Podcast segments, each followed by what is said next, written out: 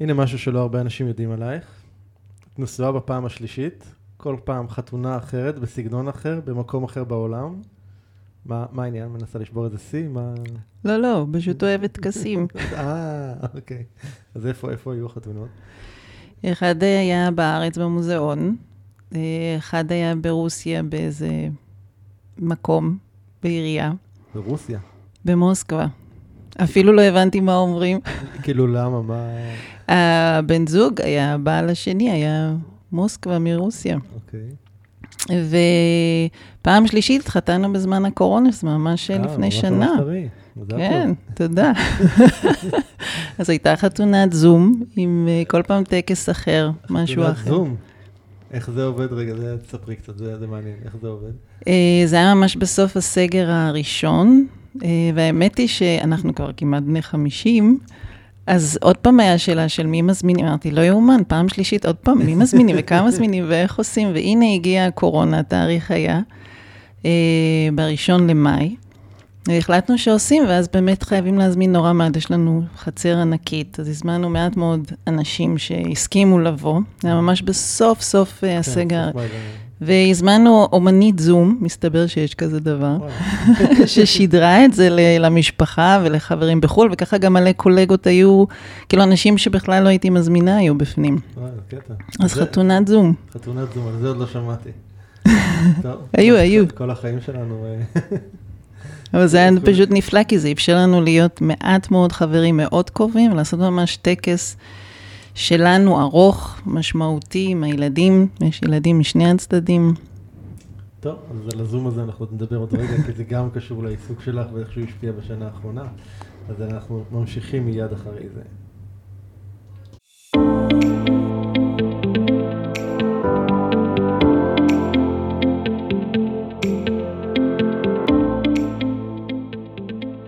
הדבר היחידי הקבוע הוא שינוי. ובכל זאת, אנשים רבים חוששים ונמנעים מלעשות שינויים בחייהם.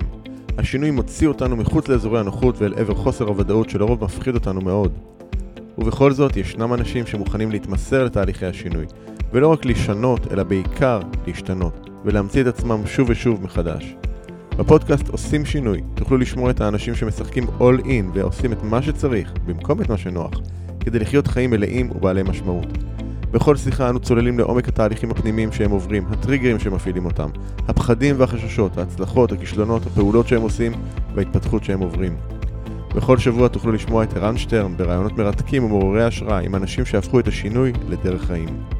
לפרקים נוספים בפודקאסט תיכנסו לאתר doingchange.co.il או חפשו עושים שינוי באפליקציות הפודקאסט המובילות אייטיונס, ספוטיפיי, גוגל פודקאסט ואחרות.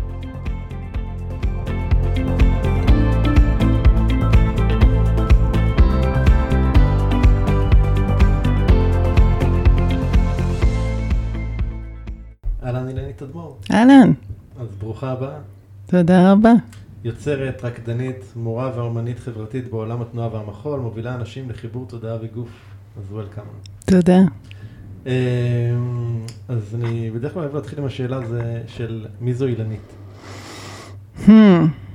אז לעת עתה, אז זהו, מי זו אילנית כרגע? כרגע, לעת עתה, אה, אני הרבה מאוד עסוקה במקום של אה, מה המחקר שעשיתי כמעט 30 שנה בסטודיו, עם אנשים בתנועה, ואיך זה מתחבר עוד ועוד לחיי היום-יום, ומה יותר משמעותי מכרגע, מיכולת להשתנות. וזה מה שאני תרגלתי כל החיים, איך אנחנו, מה זה אימפרוביזציה? זה משהו שאני עושה ברגע זה, שמגיב למצב שהוא או מוכר או לא מוכר, ואני משתמשת בהרגל או במשהו שהוא אחר מהרגלים שלי. אוקיי, אז אנחנו תכף תכף נעמיק לדבר הזה. אמ, אני רוצה ככה להתחיל טיפה כרונולוגית, למען הסדר הטוב, בכל זאת מהנדס, נו. אה, הכל קצת מובנה. אבל אה, אולי ננסה אימפרוביזציה גם ברעיון הזה. לגמרי, כל. שיחה אימפרוביזציה אוקיי, בעצם. הנה, אתגרת אותי, אז אני לא אלך לפי השאלות. בסדר המובנה. אוקיי, על מה בא לך לענות? אה, אחד שאני באה מבית של מהנדסים, אוקיי. אז אני בעצם העוף המוזר, באה משפח- משפחת מהנדסים מהמשפחה שלך. אה, כולם מרצים, כולם תארים, ורק אני יצאתי יצור אה, מאוד שונה ומשונה. איך הם מקבלים את זה? הם תמיד קיבלו את זה, אבל באמת היה איזו הסתכלות אה, של אוקיי, זה לא לגמרי מובן, אבל אנחנו תמיד תומכים תמיכה מלאה, ועם השנים הייתה יותר הבנה של, אה, בטח לקראת עכשיו, אחרי כבר כמה עשורים, שרואים גם פירות, אז להבין מה זה מביא לעולם. אבל ואיך, מעניין אותי כי, כי זה משהו שאני ברמה האישית שלי אה, חווה אותו בבית, כן, שני אחים שלי גם מהנדסים וזה, ואומנם אני מהנדס, אבל בהשכלה, אבל והרבה מאוד שנים שלא בעולם הזה. אה, ואני מוצא שקשה מאוד למצוא שפה משותפת, זאת אומרת צורת החשיבה שלי ושלהם מאוד מאוד מאוד מאוד שונה. אה, איך זה, איך זה אצלך? לגמרי ככה, האמת היא שאח שלי הוא, הוא ממש מהנדס כזה, קודקוד כזה של הייטק. וזה מצחיק, אני נזכרתי באיזה שיחה שהיינו קטנים, קטנים, זאת אומרת שהיינו בני 20 הכוונה, רק התחלנו. ואז אמרתי לו שלהציג הופעה על הבמה יותר מלחיץ מלהציג את המשהו למנהלים, והיה ויכוח שלם שזה לא, שהיצירתיות נמצאת, ונכון.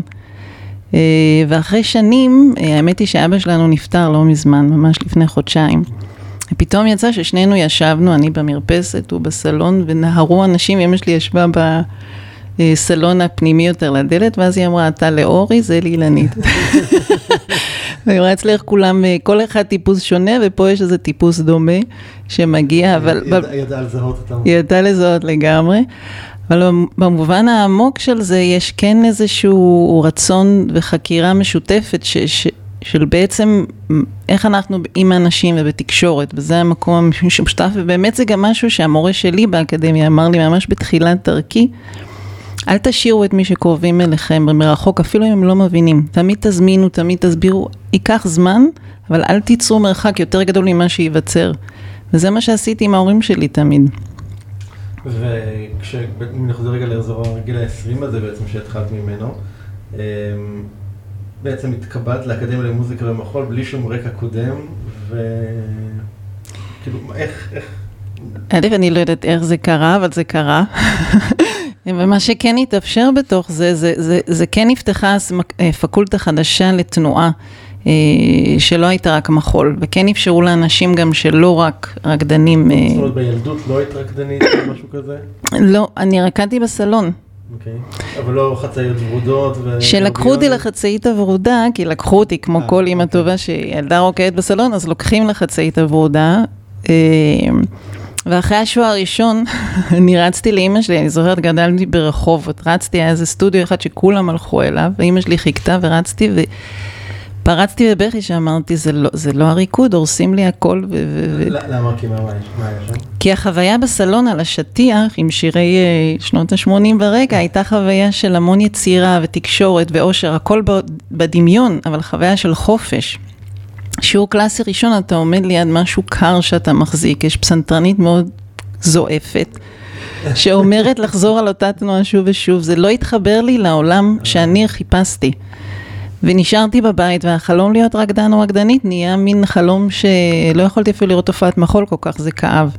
והלכתי בעצם לאוניברסיטה, הלכתי להיות מה שהבית שלי לימד אותי, להיות כן. אקדמאית מוצלחת. ושם איכשהו במקרה התגלגלתי למקום שנקרא אה, כוריאוגרפיה בתנועה, מין קורס כזה, והיא סיפרה לי, המורה אירית אמר, אמרה לי, לך, יש חוג חדש. לא גיליתי לאף אחד, הוריי היו אז בשליחות בגרמניה, הלכתי בשקט בשקט לאקדמיה. והתקבלתי, והתקשרתי לאמא שלי, אמרתי לה, התקבלתי לאקדמיה מוזיקה, אני ממשיכה את התואר, לא לדאוג. את התואר עוד לא אספתי, והמקצוע שלי נהיה להתעסק בתוך המחול והתנועה. החוויה הייתה מאוד קשה, דרך אגב, זה נשמע מין סיפור כזה נחמד לספר. אבל להיכנס לסטודיו ולא לדעת כלום שכולם יודעים, זו חוויה mm. מאוד מאוד מורכבת. זה לא הרגיש לך באמת להגיע עם איזושהי נקודת אה, נחיתות כזאת לעומתם? ברור שכן.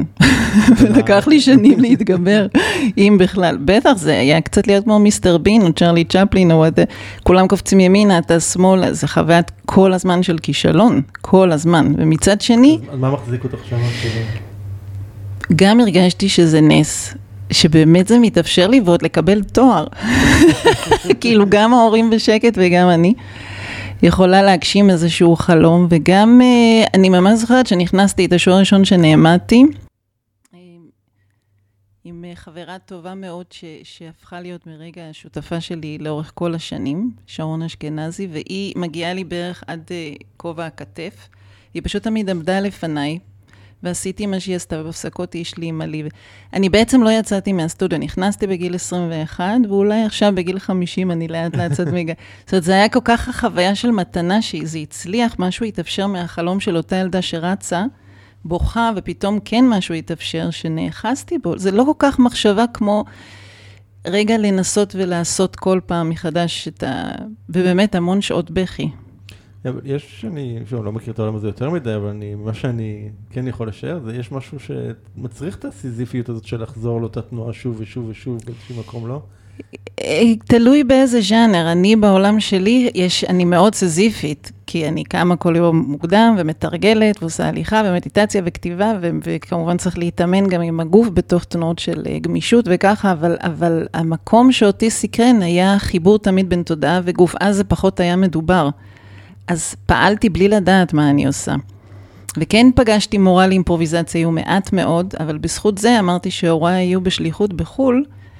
נסעתי כל קיץ, ושם זה היה, זה פרח לפני 30 שנה, היו מלא מורים, ופתאום נפתחתי לעולם שלם, שבמקביל ראיתי שיש לצד מה שלמדתי פה, עולם שחוקר כן איכויות, ובטח נדבר על זה בהמשך, זה להיות באימפרוביזציה זה לא להיות בלי תוכנית או בלי הכנות. כן. אני עושה המון הכנות. אני פשוט משחררת אותם ורואה מה נכון באותו רגע, אבל זה לא בלי להכין. והמקום הנוסף הוא שגם פה אני תמיד אומרת, אוקיי, מה ההתכווננות? גם היום לפני הראיון, מה ההתכווננות שלי שאני באה לכל space, לכל מפגש, לכל חלל, ואז לראות מה נכון להחזיק ומה נכון לשחרר, שזה אה, אומנות בפני עצמה, לראות מה, מה אפשרי בכל רגע.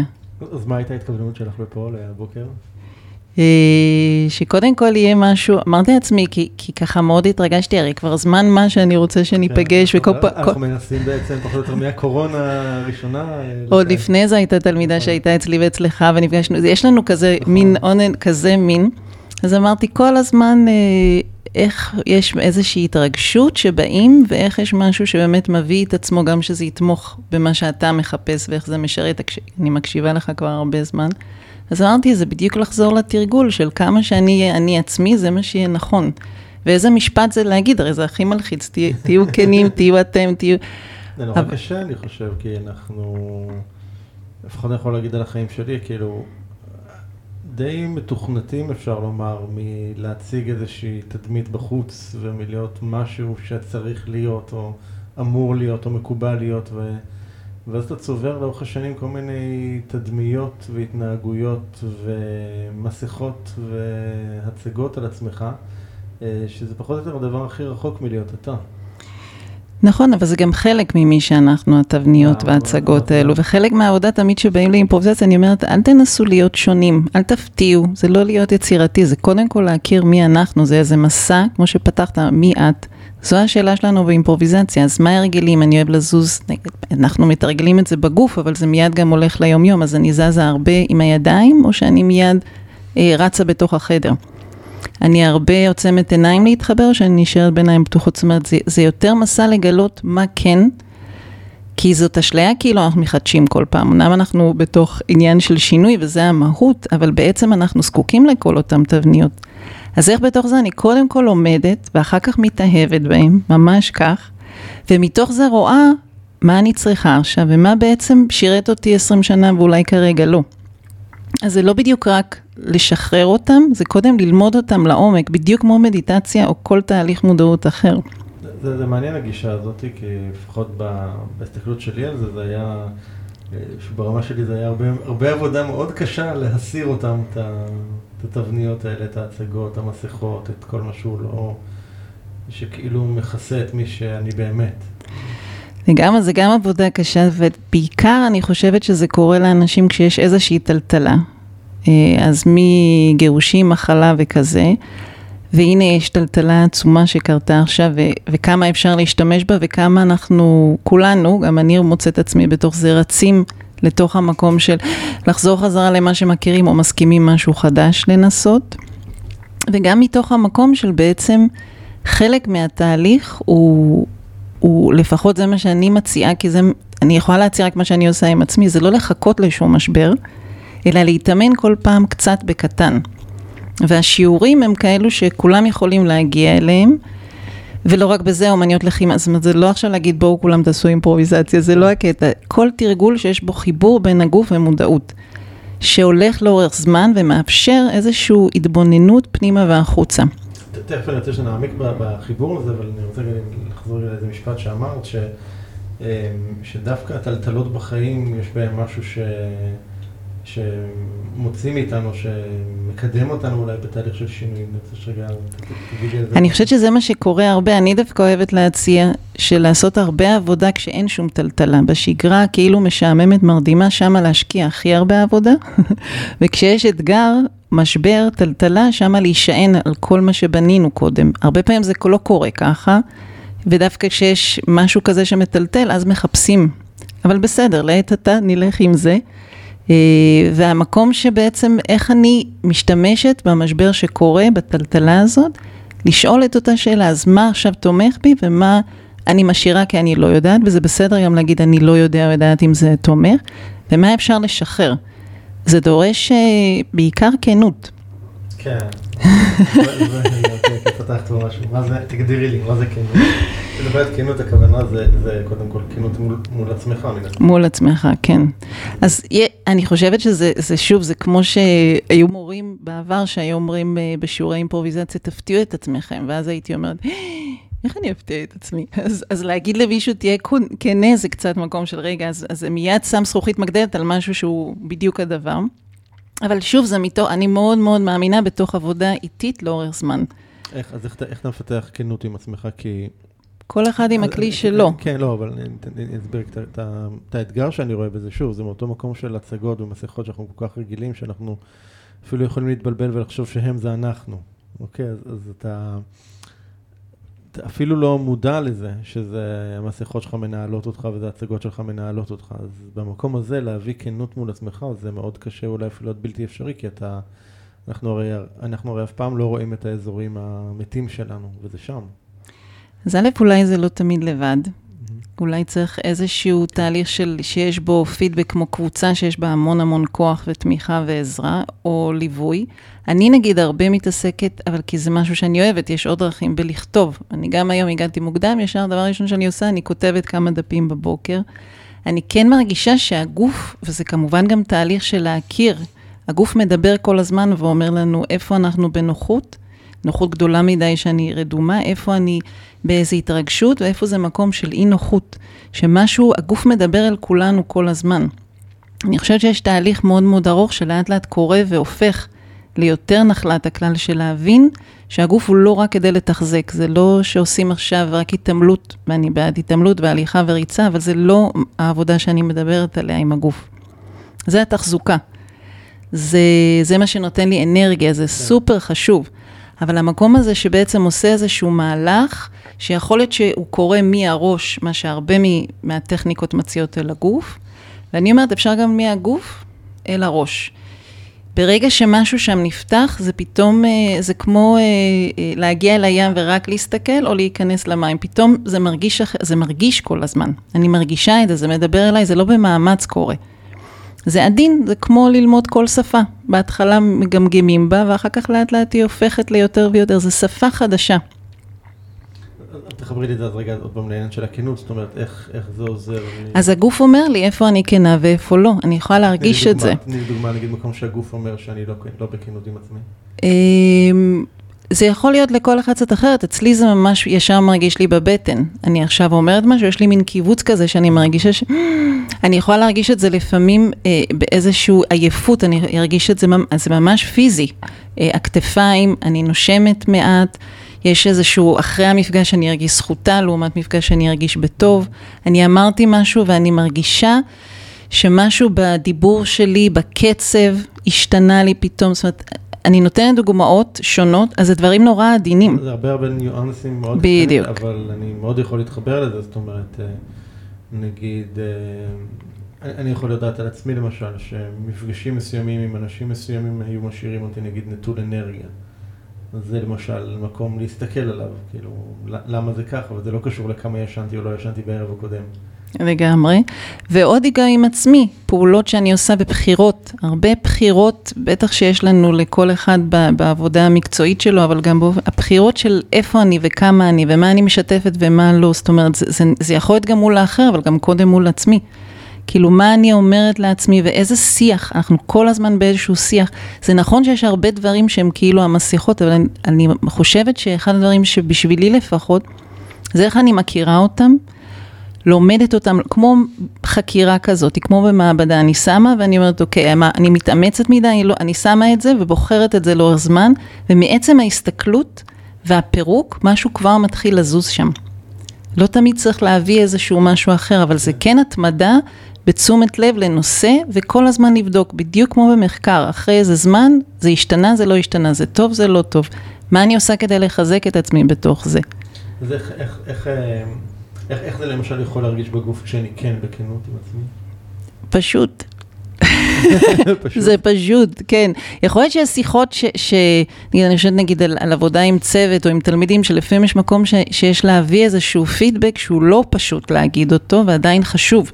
כמנטור, כמישהו מובילים.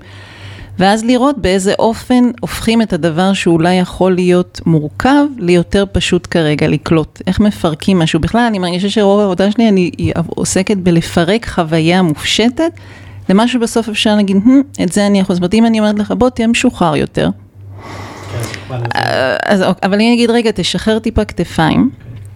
ומדי פעם תשים לב איך אתה נושם או איך הגב שלך עכשיו, אל תהיה רק איתי, תהיה גם עם הגב עם עצמך. זה יכול לעבוד כן או לא, אולי אני אתן דימוי, איך אתה נח עכשיו ברגע הנפלא הזה שקורה. אה, זה יכול להיות מקום שקשור לתחושה יותר, כאילו אתה מכווץ או לא, זאת אומרת אני נותנת משהו שמולו אפשר להרגיש איפה אני, מאשר להגיד תשתחרר, בסופו של דבר או שתשתחרר או שלא, אבל איך האמירה היא לא תזרום, תשתחרר, תהיה יצירתי, תתקשר. כן. זה משפטים שאני שמעתי כתלמידה שהשאירו, אני ניסיתי כמורה לפרק את מה שלי היה מורכב כתלמידה. Okay. והמקומות שאמרו, יש לך נוכחות, אין נוכחות, אמרתי, מה זה יש נוכחות, אין נוכחות? מה זאת אומרת, או שאתה נולדת או שלא? כולם יש נוכחות, יש דרגות שונות ואופנים שונים, ולא כולם צריכים להתבטא באותו אופן, אז איך מחלקים את זה? והרבה בעבודה שלנו זה כמו ליצור סרגלים. פה אני לעצמי, פה עכשיו אנחנו ביחד, מתי אני עם החלל, מתי אני לקהל, ואז איך לשחק מול זה ולמצוא את המקום שלי בתוך זה. אז משפטים כאלו שאמרו ביישן, נוכחות, זרימה, יצירה, כאילו אמרתי, לא, לא מספיק טוב בשבילי. אז קודם כל פירקתי את זה.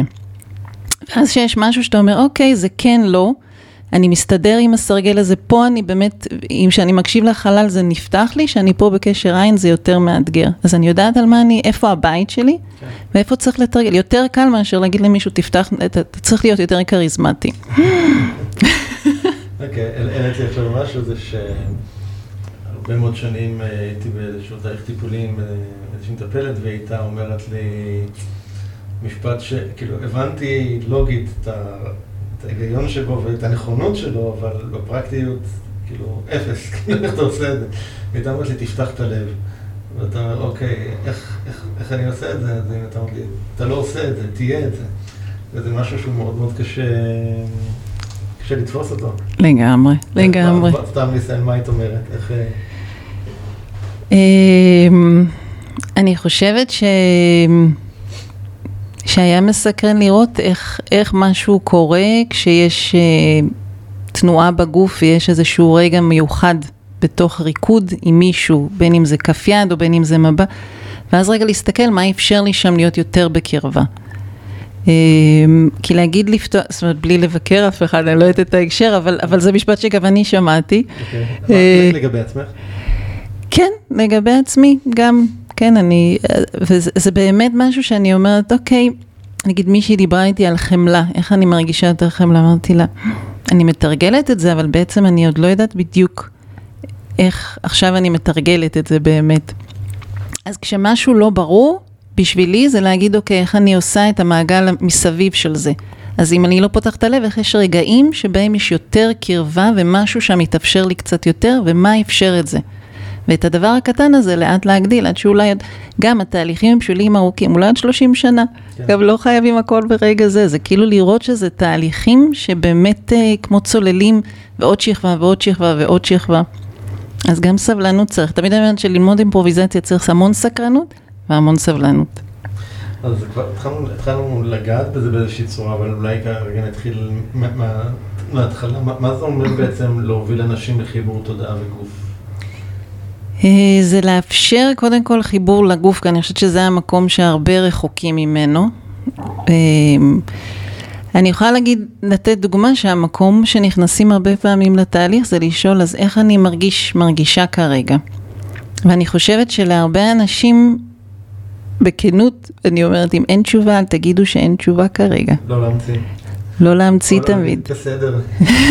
חוץ מאני בסדר, קר, חם, אני כאילו עייף, אלא זה יותר הדברים העדינים, כן.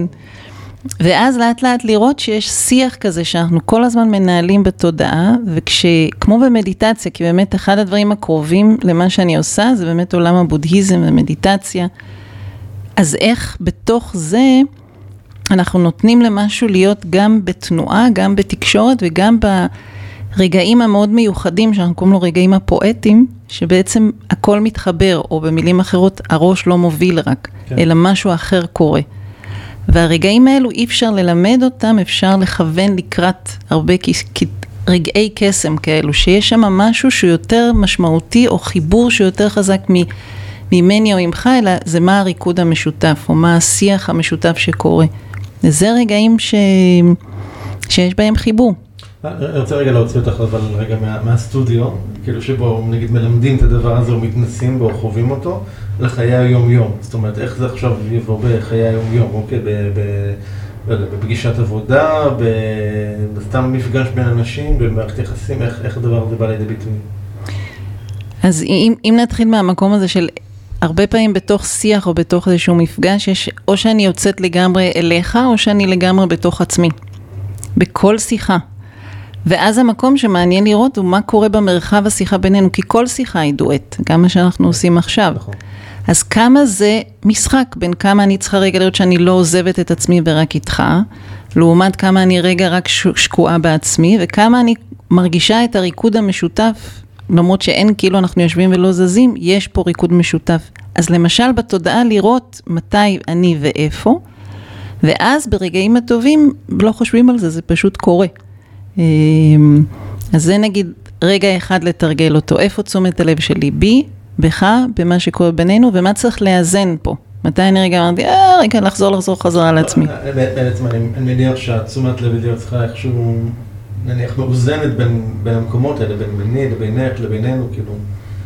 כן, ולפעמים זה גם כיף לצאת מאיזון, זאת אומרת, לפעמים זה כיף גם רגע שמשהו כאילו לוקח אותנו בתוך זה, זאת אומרת, המילה איזון זה, זה מעניין, אני הרבה מתעסקת בה, כאילו, במקום של לאזן בין העבודה והחיים.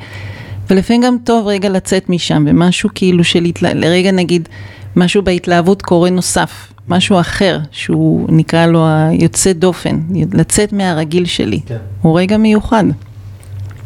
לצאת מהאיזון הזה. אני חושבת שיש שתי דברים שמאוד מאוד חזקים בתוך העולם שלנו, שבשבילי הם, הם פחות, זה נוחות. וכל הזמן להיות באיזון.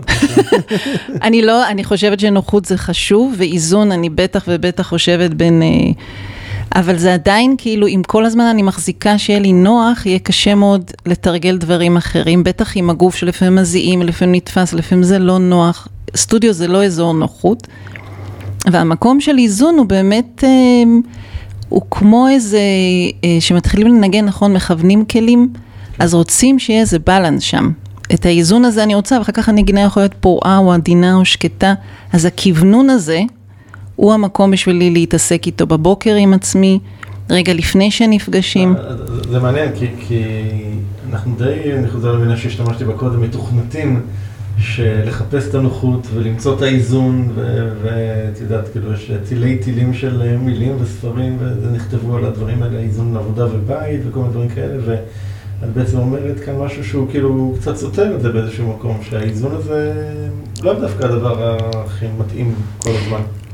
כן מתאים, הוא כן טוב, אני חושבת שהוא, אה, לפחות בהסתכלות בזווית שלי לעת עתה, לזמן הזה שאנחנו, אה, אני אצלך אולי כמה ש... הכל אגב, זה נכון לעת הזה, כל דבר שנאמר פה זה נכון לעת הזה, זה המשפט שלי לעת עתה, שזה הפך להיות כל כך ערך, ששכחנו שזה כמו, לפחות בהסתכלות שלי, זה כמו מגדלור. זה לא חייב להיות דבר שכל הזמן רק מוביל אותי בכל רגע, כי יש תקופות בחיים, גם בקריירה, ואתה בטח יודע, שאתה לגמרי שוקע רק בעבודה, וזה כדי שמשהו, בטח בתחילת פרויקט או משהו, וזה גם כיף לצאת רגע מאיזון לטובת הדבר הזה. שמתאהבים יוצאים מאיזון. כן. טוב, אז גם האיזון צריך להיות מאוזן.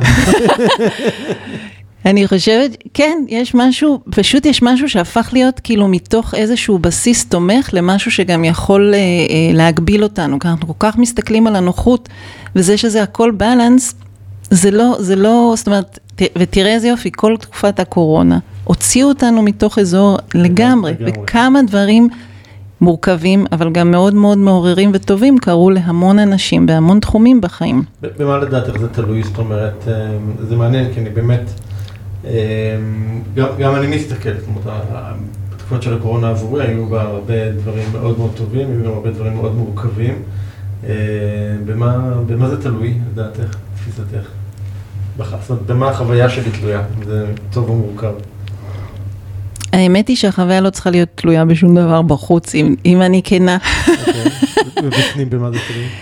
מבפנים זה, זה מאוד, אני מרגישה שזה מאוד תלוי בהקשר, מה אני מבקשת כרגע בחיים שלי, איפה הפוקוס שלי ומה קורה כרגע ביחס לחלום שלי, למה כבר עשיתי, אה, מה, מה הדברים שבאמת חשובים לי ואיזה סדר ערכים שמתי לעצמי.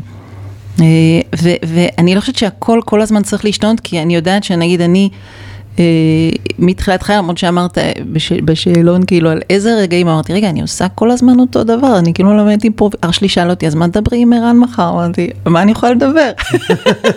אני עושה דבר אחד, אבל בתוך זה עשיתי הרבה מאוד שינויים, ותהפוכות של העסק, של עצמי, שבאופן אישי, באופן יותר גדול, אז אני חושבת שהמקום המשמעותי הוא בעצם לראות גם את ההקשר. כאילו נגיד עכשיו שאני הרבה מובילה מורים אחרים, אז אומרים לי, רגע, אם תלמיד אומר ככה והוא אומר ככה וזה אומר, אז מה צריך לעשות? קודם כל, מה ההקשר של הדבר? כן. האם עכשיו זה חד פעמי או שזה תהליך? האם התלמיד הזה רוצה עכשיו להיות גם בעצמו מורה? אולי צריך לשמוע משהו או שהוא באיזה... זאת אומרת, זה, זה, זה, זאת שאני מרגישה שיש משהו שרוצים להגיד, רגע, אז, בוא, אז, אז איך זה עובד? זה עובד שאנחנו מסכימים רגע קודם כל לצלול פנימה, ואז לצאת החוצה, לא לשכוח את היציאה החוצה גם, כאילו לעשות את הפנים חוץ הזה, וגם להגיד, רגע, אני מסכים בשביל מטרה שהיא גדולה ממני, כמו איזון, זה טוב שזה יהיה, אבל אולי גם אני לא אגיע לזה השבוע, זה בסדר, או בתקופה מסוימת, ואז לראות מה, מה נדרש ממני כרגע, וזה הרבה פעמים לא יהיה באזור הנוחות. כן, מי כמוך יודע. שזה, כן, לגמרי, זה משהו שלהרבה אנשים הוא פחות, אה, פחות נוח. נכון. תגידי, איך, איך אה, לתפיסתך החיבור הזה של תודעה וגוף, איך הוא תומך בנו בתהליכים של שינוי שאנחנו... בוא נשאל, איך לא? איך אפשר באמת לעשות תהליך שינוי? הנה, עכשיו הקורונה זה באמת תקופה מדהימה, כי גם אנשים שהיו רחוקים לחלוטין, כן. מהעולמות האלו, פתאום התחילו לדבר רגע על עוד נושאים ועוד דברים, ונפתחו לעוד תהליכים. אני חושב שזה אחד הדברים המאוד מאוד משמעותיים שהקורונה הביאה, זה שהיא העירה ועוררה הרבה מאוד אנשים לעשות שינוי בחיים שלהם. ברגע שהיא ערערה את הבסיס וקצת הרעידה להם את האדמה מתחת לרגליים, ובעצם אה, כפתה עליהם, אפשר להגיד באיזושהי צורה, את ההסתכלות הזאת ואת ההשתנות הזאת. אז באמת האפשרות רגע להסתכל, זה בשבילי להסתכל רגע, וזה לא מיד אומר שהכל צריך להשתנות גם. זה שאומרים שינוי, זה לא אומר שחייבים לזרוק הכל ולעשות הכל. לפעמים יש רגעים כאלו, אבל גם להסתכל על זה, ובאמת מה שאפשר בקורונה, זה מעט מרחק שנוצר מתוך היום-יום. ואם זה לא מתאפשר, ואנחנו הרי לא רוצים שזה עוד פעם יקרה, אז איך לא מחכים לזה ויוצרים מידת מרחק, כמו לנסוע לרגע אוקיי, אי אפשר לנסוע כל כך, אבל כשאפשר לנסוע רגע לטיול, רק המרחק הזה מאפשר משהו להבין על היומיום. וזה תמיד, אני, אני, עד שנולד הבן שלי, הסתובבתי המון בעולם, המון המון, עבדתי בעיקר בתחום הזה בחו"ל. וכל פעם הייתי מבטיחה לעצמי שהפעם אני אזכור את האיכות הנפלאה של חו, אני לא אתן לדברים, אתה יודע, לסגור עליי וזה וזה. ואז הייתי מגיעה והמטוס נוחת, ואז הייתי מרגישה שאני עוד שומרת את זה, ואז אל, אל המזוודות עוד שומרת את זה, ואז החוט... עד הביקורת דרכונים, שם זה נערך. ואז הייתי מתחילה להכין לעצמי גלויות שאני שולחת לעצמי מחו"ל, כתזכורת לעצמי שאני חוזרת בארץ. ועוד כל מיני טריקים כאלו עם עצמי לאיך לשמור, ואז הבנתי, עזבי, תשחררי, זה לא. אבל כמו שיש סרט וספר, או ספר וסרט למקרה הזה, איך לוקחים משהו מהטיול בחו"ל, מתקופת הקורונה, מהמהלך שעשיתי, ועושים תרגום, הרי יכול להיות ספר נפלא וסרט גרוע, ויכול להיות ספר נפלא וסרט, הם, הם אחרים. בדרך כלל זה ספר נפלא וסרט גרוע, אני גם יודע על האמת. אמ, לא, יש גם כמה כן? סרטים כן. מוצלחים, כן, אבל זה פשוט חוויה שונה. יותר מהספר? לא יותר, אבל. אוקיי. חוויה נוספת. אוקיי. וזה בדיוק המקום שאם אני ביום-יום, זה תמיד יהיה אחר מחוויית הטיול, מחוויית הסדנה, מחוויית הקורונה כן, שהייתה כמו. אז איך אני לוקחת משהו ומתרגמת אותו לאופן שהוא יהיה סרט טוב, אולי לא נפלא, אבל סרט טוב של חיי, וזה דורש עיבוד, וזה דורש להחליט איזה פרקים משחררים ומה שאומרים. זה דורש שם עוד מהלך של אה, עריכה וסדר. מה עושה למי שאין לו את החיבור הזה של התודעה בגוף? מה, איך הוא... אה, לכולנו יש ברגעים. Okay. אוקיי. לכולם יש. ברגע כזה, הרי, הרי, הרי אנחנו משתמשים בשפה הזאת להגיד, הרגשתי פתאום, אפילו היה תקופה שישבתי בבורסה, רציתי ללמוד. בבורסה? כן, רצ... הייתי, אומה, אני אומן, אז אמרתי, רגע, אני רוצה להבין איך אנשים עם כסף מדברים. הייתי יושבת שעות במתחם של הבורסה, בבתי קפה, ואמרתי, אני קצת אשמע, לא יותר מדי. ואחד הדברים שנדהמתי לשמוע אנשי עסקים אומרים, יש לי תחושת בטן מעולה לגבי הדבר הזה. או כל מיני פודקאסטים רבים שאני שומעת עם אנשים כאילו ש, ש, שהם כאילו לא בעולם הגוף רגש, אבל הם מדברים על האינטואיציה, מדברים על זה שהם הלכו לפגישה ולמרות שכולם אמרו זה, הם ידעו בתוך עצמם בלב שזה הפרויקט שלהם. אז אני אומרת, גם מי שאין, יש. האם אנחנו יכולים... כמה אנחנו משתמשים בזה בעצם. וכמה אנחנו גם זוכרים את הרגעים, כי הרבה פעמים יש איזה פידבק על מה לא הצליח. אנחנו שוכחים את הרגעים שהרגשנו משהו והלכנו, כי אנחנו, אוקיי, זה עבד, לא מתבוננים על הדבר, הרגע הזה. כן, כן, אנחנו הרבה יותר טובים בלשפוט את עצמנו על כישלונות מאשר אה, לפרגן לעצמנו או לחקור את התוכחות שלנו.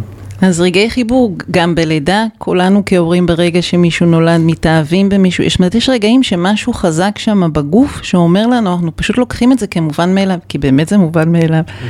אבל כדי שזה יגדל, איך אני מרחיבה את הרגעים האלו באופן מודע, של מודעות, אז יש מלא דרכים, אבל אחד מהם הוא רגע לרצות גם בזה.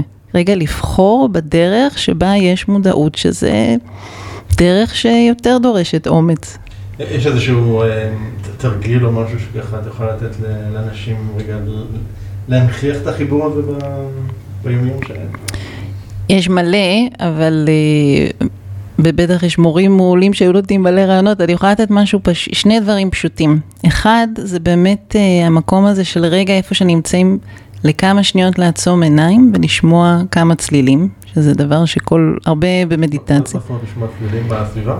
בסביבה, אבל כמו שהיינו שומעים, כמו מערכת סאונד, לשמוע כמה, כאילו מה קרוב מערכות כמו layers, אה, שכבות, שכבות של סאונד, לא רק... נוכח לכל מיני צלילים כן, במרחב שלי. לאורך של 2-3 דקות, כי משהו בחוויית הגוף מאוד מאוד קשורה למרחב ולסאונד, לא רק לעכשיו נזוז. וברגע שאני לא עסוקה רק בתוכן או בעשייה, אלא אני פותחת משהו, בין אם זה הקשבה, בין אם זה חישה, משהו בגוף נפתח. אז זה נגיד משהו שהוא פשוט, זה לא דורש הרבה, אבל זה כן דורש להחליט, רגע, לעצום עיניים ולשמוע, ולמתקדמים גם, אם אני שומעת סאונד, איך לא מיד לתייג אותו. אם אני שומעת, נגיד, מישהו מרים קול, לא להגיד, אה, הוא כועס, יש שם ריב, אלא אני שומעת סאונד חזק של גבר מדבר, נגיד. אז לשמוע כמה סאונד layers, כמו זה שזה היה פסקול של סרט. והדבר הנוסף הוא רגע אה, לראות שיש משהו ב, בלעמוד, עמידה, על שתי כפות הרגליים, ולהרגיש את משקל הגוף לכמה שניות כאלו, שיש, אנחנו המון המון מדברים על המילה נוכחות. כן. אה, והנוכחות עכשיו גם השתנה בתקופת הקורונה, היא קיבלה עוד משמעויות. ما, מה למשל? Uh, הרבה פעמים אני אמרתי שנוכחות היא כמו להדליק אור. ברגע שיש נוכחות בגוף, זהו, הדלקנו אור בחדר, לא, לא צריכים להדליק פה, הדלקנו את האור ואת המזגן, זהו, אנחנו עכשיו שתים בתוך ה... אבל עכשיו הנוכחות, בגלל כל המהלך שכולנו עברנו, היא, היא, היא בעצם מתרחבת גם. יש משהו בתודעה שהולך ומתרחב, יותר ויותר אנשים ינהלו שיח כמו שאתה ואני מנהלים, ואז יש איזושהי חוויה תלת-מימדית יותר. ואני גם לגמרי מאמינה שאותו דבר שאני נגיד התחלתי את השיח הזה לפני 30 שנה, שהוא היה מאוד איזוטרי, וכדי ללמוד יוגה נסעתי לירושלים, היה מורה אחד בכל הארץ, אז אני בעצם הייתי בתוך גל שראה שהוא לגמרי בשוליים, שוליים, שוליים, ופתאום אה, כמה סטודיו ליוגה יש לנו מסביב. כן, בסוף. אותו דבר יקרה לעבודת של תנועת תודעה, לאו דווקא לאימפרוביזציה, למרות שגם זה צמח בצורה מטורפת משיעור אחד או שניים שהיו בתל אביב, יש היום הרבה. אבל כן המקום, שוב, של המקום של החיבור, אנשים יחפשו את זה כי זה יהיה הכלי לשרוד בעיניי. זה יהיה המקום שאנשים יבקשו אותו, כי, כי הוא יהפוך ממקום של מותרות לאנשים שעושים תהליכי התפתחות, למקום שמשהו, אנשים יהיו חייבים, לתפיסתי, אבל לא רק, את המקום הזה של לדעת איך אני מתחבר לעצמי בתוך מציאות שהולכת להיות עוד יותר מהירה. אני חושב שמה שהקורונה עשתה, היא נתנה לנו איזשהו פריוויו לקראת מה, לאן אנחנו הולכים, זאת אומרת, הכאוטיות של הדברים, ההשתנות המאוד מהירה של הדברים, האי-ודאות, החוסר ביטחון, זאת אומרת, אני חושב שהדברים האלה שהרבה אנשים אולי התמודדו איתם בפעם הראשונה בצורה כזאת משמעותית בתקופה הזאת, זה בעצם רק איזשהו הכנה לקראת מה שעוד אה, צפוי לנו, כי העולם שלנו לגמרי הולך לשם. לגמרי, ועוד דבר של מידע המוני, או אה, מכל מיני כיוונים, ככה שבסופו של דבר קשה מאוד לדעת מה אמת ומה לא, ולכן הכניסה פנימה והחקירה הפנימית של איזה מידע מדבר אליי ומה אני מחליטה שנכון עבורי, גם אם אחרים חושבים אחרת, כן. הוא מאוד רלוונטי, גם בהקשר של המקצוע שלנו, של מה שאנחנו בוחרים ולאן נלך איתו. לזה אני מאוד יכול להתחבר למה שאמרת כרגע, כי אמ, אני חושב ששוב, אנחנו רואים את זה היום, אני חושב שבקורונה, כי זה טרי וזה אצל כולנו, אבל למשל כל העניין הזה של... אה, לא אוהב את המונח מתנגדי חיסונים, כי אני חושב שזה, אנשים לא מתנגדים לחיסון, אלא אנשים, יש לפחות אנשים שאני מדבר איתם, הם לא, הם לא נגד חיסון, אלא הם בעד מה שנכון להם, מה שהם מרגישים, והם פחות, אה, זה בדיוק העניין הזה של ההקשבה פנימה ולהרגיש, זאת אומרת, אם אני מספיק אה, סומך על הגוף שלי שיודע להתמודד עם הדבר הזה, או לא יודע להתמודד, אם אני מפחד מזה או לא מפחד, אה, ואם אני סומך על, על, על עצמי ועל הגוף שלי או לא סומך, והאם אני... לוקח כל דבר שאומרים לי בחוץ כתורה מסיני או שלא, זאת אומרת, יש פה, אני חושב שזה יותר דיאלוג על זה מאשר ספציפית החיסון או דבר כזה. לגמרי, וזה קצת התפספס, כי, כי, כי, כי השיח, אני חושבת עכשיו, בכלל הוא לא רק מול מערכת הבריאות, הוא כל, כל מערכת, מערכת החינוך ומערכת הכלכלה וכל כל המב... מערכות באשר הן. והכוונה היא לא רק, כאילו, זה בין לעשות מהפכה, אתה יודע, הצ... בבלפור, מהפכה, מהפכה לא כן. לא חייבת להיות שהורסים משהו כדי לבנות משהו חדש, היא יכולה להיות הסתכלות ושינוי כמו אבולושן כזה של משהו צומח ומשהו, כי המערכות... בטח בחינוך אנחנו יודעים, אני מבינה יותר קצת בזה, וגם העולם שאני באה מפה, העולם של האומנים, של הריקוד, היה חוויה מאוד מעניין שהיינו עושים זום והייתי בטוחה שאני כרגע פחות על הבמה כבר כמה שנים, אבל ש, שיהיה איזשהו מקום שחייבים לחזור לבמה, חייבים... והיה נורא מעניין לשמוע שהרבים מהם אמרו, וואו, אנחנו לא במרוץ, יש לי זמן ליצור. כן. לא היה רק את הקרייבין, היה אותו באיזשהו שלב, כי אנחנו רוצים גם מאוד הרגלים ולחזור ליתד המוכר לנו, אמרו. אבל בהתחלה לפחות היה מקום שאומר, רגע, אני, אני לא חייבת עכשיו לרוץ אה, ליצור עוד ועוד ועוד, ויש לי זמן להקל, להסתכל, לראות. אני ישבתי שעות ועברתי על מלא דברים שיצרתי במשך 20 שנים, שמעולם לא היה לי זמן לקרוא אותם אפילו. אז זה גם איזה מקום של היצרנות הזאת, שכל הזמן יש משהו שצריך להיות חדש, והאימפרוביזציה תמיד אני צועקת שהיא דבר אקולוגי יותר. אני אומרת, אל תמציאו שום דבר חדש. תסתכלו מה יש בחדר, קחו תנועה מישהו אחר ותהפכו אותה לשלכם ותגדילו. זאת אומרת, לא צריך כל הזמן עוד ועוד ועוד. זה בדיוק לפני כמה ימים הייתה לי שיחה עם איזשהו קולגה ודיברנו על זה שזהו, אה, אפשר להתחיל לחזור לאירועים וכאלה, וזה מישהו שהיה הרבה על במות בצורה די אינטנסיבית. והוא אמר לי גם דבר מאוד מאוד מעניין, אמר לי, תקשיב, אין, אין לי קריאה לחזור לדבר הזה, הסום עובד לי דווקא אחלה. וכאילו, אני לא, לא, לא בא לי עם כל הטרטור הזה שהיה בעבר. זאת אומרת, אה, זה, זה, זה מעניין, כי זה נמשך מספיק זמן, אני חושב, שזה הרגיל אנשים כבר לדרכים חדשות. זהו, זה מעניין מה, מה בתוך המפגשים האלו כן קורה רגע שיחה לפני, או מפגש של גוף אל גוף, שרגע קורה עוד משהו. כן. אבל השאלה שהוא שואל היא שאלה נהדרת.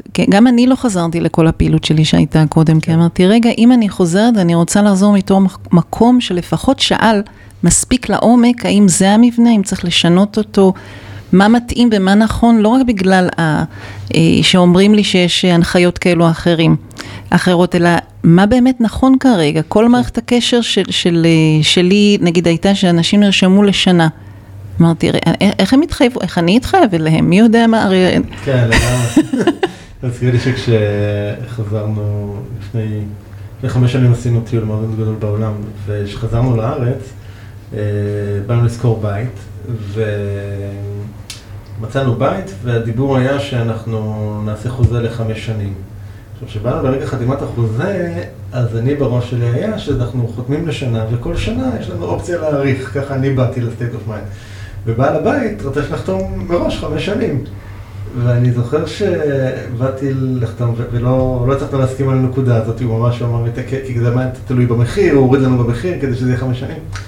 ואני זוכר שאמרתי לו רגע, ולקחתי עם עצמי רגע איזשהו, הלכתי רגע הצידה לחשוב מה אני עושה, היה לי קושי מאוד מאוד גדול להתחייב לחמש שנים האלה. ואז חזרתי ומצאנו איזשהו מנגנון שאם זה לפני זה אז אני מפצה אותו באיזושהי צורה, אבל רק כשהבאנו את המנגנון הזה, אז יכולתי להביא את עצמי לחתום באמת על, ה, על, ה, על החוזה בצורה הזאת. אז אני לגמרי מבין את זה. ואם נחזור לשאלה הקודמת, איך יודעים? הנה, הרגשת משהו. כן, בדיוק. זה לא רק היה משהו שאמר לא, לך זה לא בראש. לי, זה לא היה שכלי, הבטן לא נתנה לי... משהו הבטן, מרגיש כן. לנו לא נכון, ואני חושבת שאת זה יש לכולנו. לגמרי. וככל, אז אתה גם עשית את הפעולה, כי אתה בתוך הרבה עשייה כבר של רגע גם לקחת את הרגע להיות עם זה. אני חושבת שאפרופו הנוחות והאיזון, אני חושבת שליצור דברים זה לא נוח. אה, אה, לתרגל משהו חדש הוא לא בהכרח נוח, הוא יהפוך להיות נוח. אז המקום הזה של עלה בי איזו תחושה ואני לא מיד אה, מחליקה אותה, מגייצת את הקמטים, שאוקיי, אוקיי, בואו נסגור את זה. אז לשהות עם הרגעים האלו, עם המקומות שהם כואבים, לא נוחים, אני הרבה פעמים שואלת, למה אתם מתגעגעים? איפה הגעגוע יושב? אני מרגישה שאותי הרבה מתוך המקומות של כאב, קושי, זה היה המנועים שלי הרבה פעמים, ליצור דברים חדשים, בין אם זה לבמה או בין אם זה עם, ה, עם הנושאים לקורסים ו, וכאלו. טוב, אז uh, התחלנו לגעת בזה, אנחנו כל, כל, כל השיחה הזאת אימפרוביזציה אחת גדולה, אבל ברגע, ברגע מסודר, הנה המהנדס שוב חוזר, ברגע מסודר, תגדירי רגע מה זה אימפרוביזציה. האימפרוביזציה היא, היא להיות ברגע בנוכחות מלאה עם כל מה שיש, ולראות איזה בחירה נכונה לי בכל רגע. וזו הגדרה לעת עתה. אבל האימפרוביזציה היא בעצם הרבה הדרך של איך עושים ולא רק התוצאה. Mm, אוקיי, רגע, תגידי על זה עוד משהו, זה מעניין.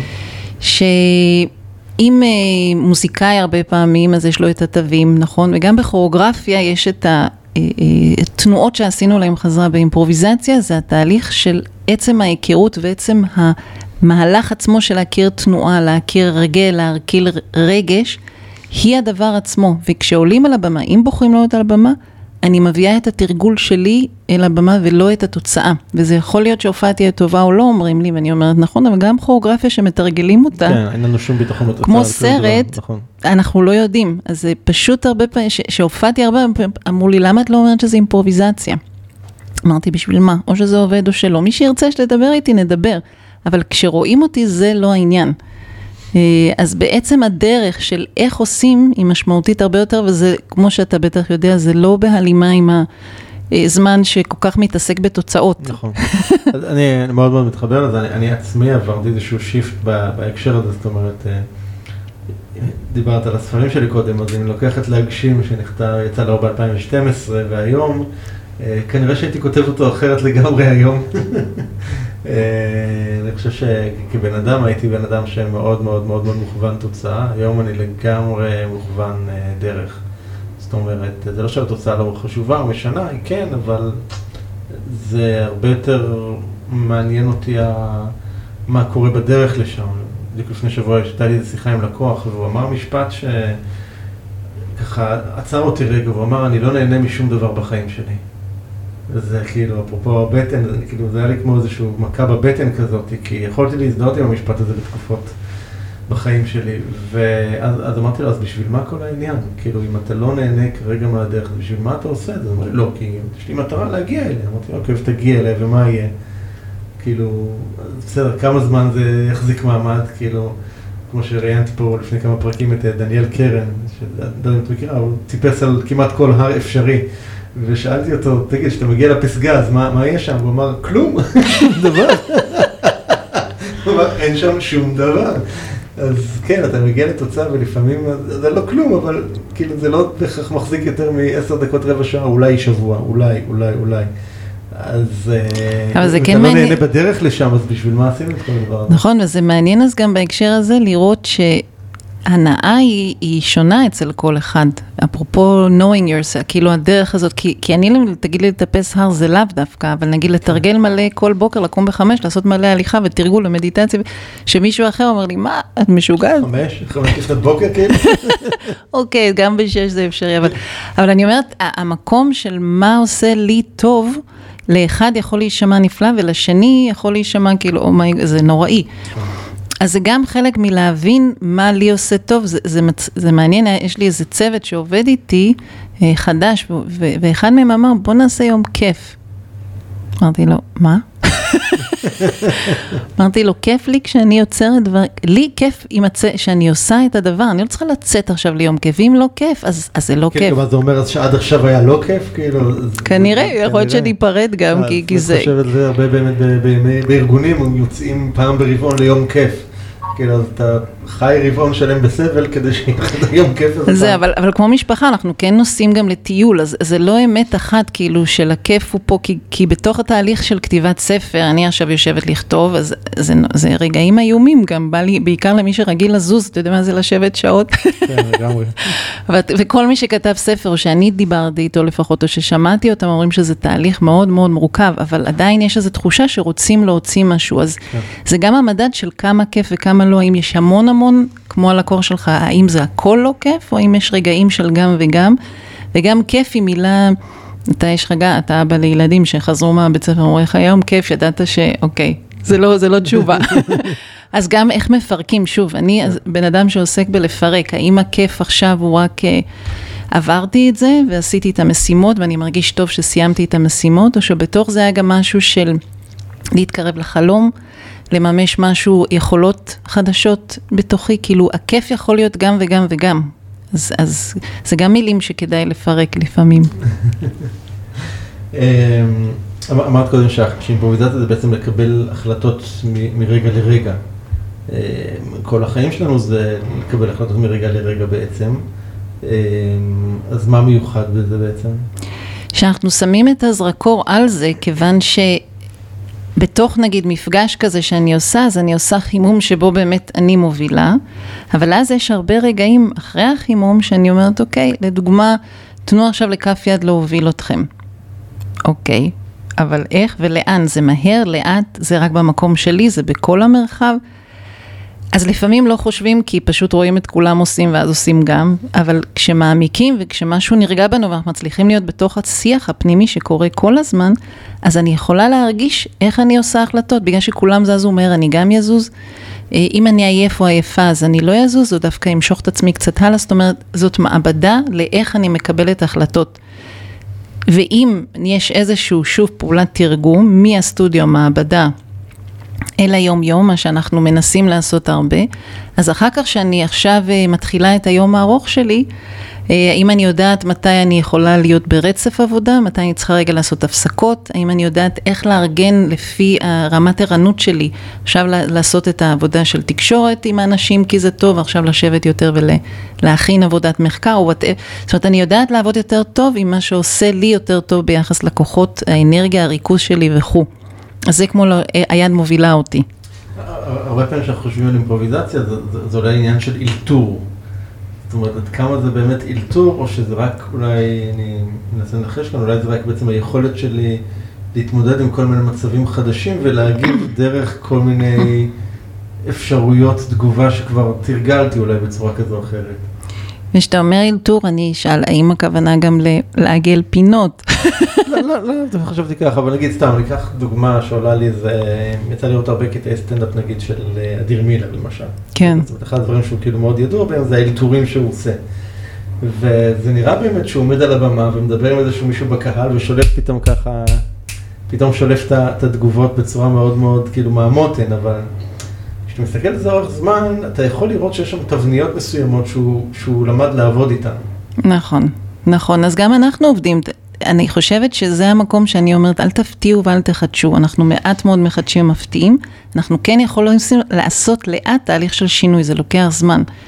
אז גם אדיר מילר, כי, כי להיות קומיקאי זה מאוד מאוד לאלתר, כן, המון, אבל אני מאלתרת הרבה ביחס, זה כמו עבודת ליצנות ברחוב כזאת, אני מרגישה שזה נגיד משהו שאני הכרתי יותר, אבל יש בזה משהו שא', אני צריכה להרגיש מה מתאים מתי לשלוף, והטיימינג, מי יודע שהטיימינג הוא נכון. קריטי לתוך זה, אז, אז טיימינג הוא מקום שמפתחים אותו, אבל זה גם ממש תחושת בטן, רגע, להג... מתי זה יעליב, מתי זה יהיה קצת גס מדי, מתי זה יהיה בול?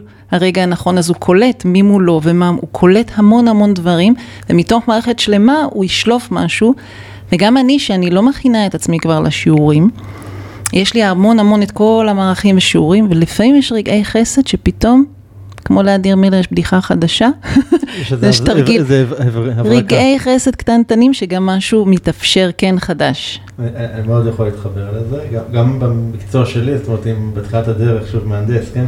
אז הייתי מגיע לכל פגישה נגיד עם לקוח מאוד מובנה ואני יודע מה אני הולך לשאול אותו ועל מה אנחנו הולכים לדבר וזה. אז כבר שנים שזה, אני לא, אין לי מה להתכונן לפגישות יותר מדי, זאת אומרת אני... בדרך כלל אני אגיע ואנחנו נתחיל את השיחה כמה דקות ואני כבר יודע משם אדע לכוון את זה וכמו שאת אומרת, יש פתאום, זה לג... אני חושב שחלק מהאלתור פה זה גם, זה כן, אתה משתמש בכל מיני דברים שכבר תרגלת אותם בעבר וגם שיש לך את הביטחון להשתמש בהם. זאת אומרת, נגיד אם חוזר רגע לדוגמה של אדיר מילר, זאת אומרת אם יש איזשהו כיוון לבדיחה מסוימת שהוא לא יודע אם היא תעבוד או לא תעבוד, אז הביטחון שם יהיה נמוך, אבל אם הוא יודע שיש משהו שתמיד עובד, הביטחון יהיה גבוה, ואז זה לא משנה כבר על מי הוא יאלתר את זה, ואם הוא לוקח ימינה או שמאלה בדבר הזה. ואז יש גם את ערך חסד האלה שפתאום יש את ההברקה הזאת. וככל שיש ביטחון אנחנו יותר בנוכחות כי נוח לנו להיות כן. עם עצמנו, עם מה נכון. שאנחנו יודעים שאנחנו טובים ואיפה שאנחנו יודעים שקצת פחות וכדאי שנהיה בתשומת לב. וביטחון הוא דבר לגמרי שנרכש ונלמד. ו- ואם אני לא שם בתוך התבוננות של להגיד, רגע, שימי לב, הנה, פה זה עבד.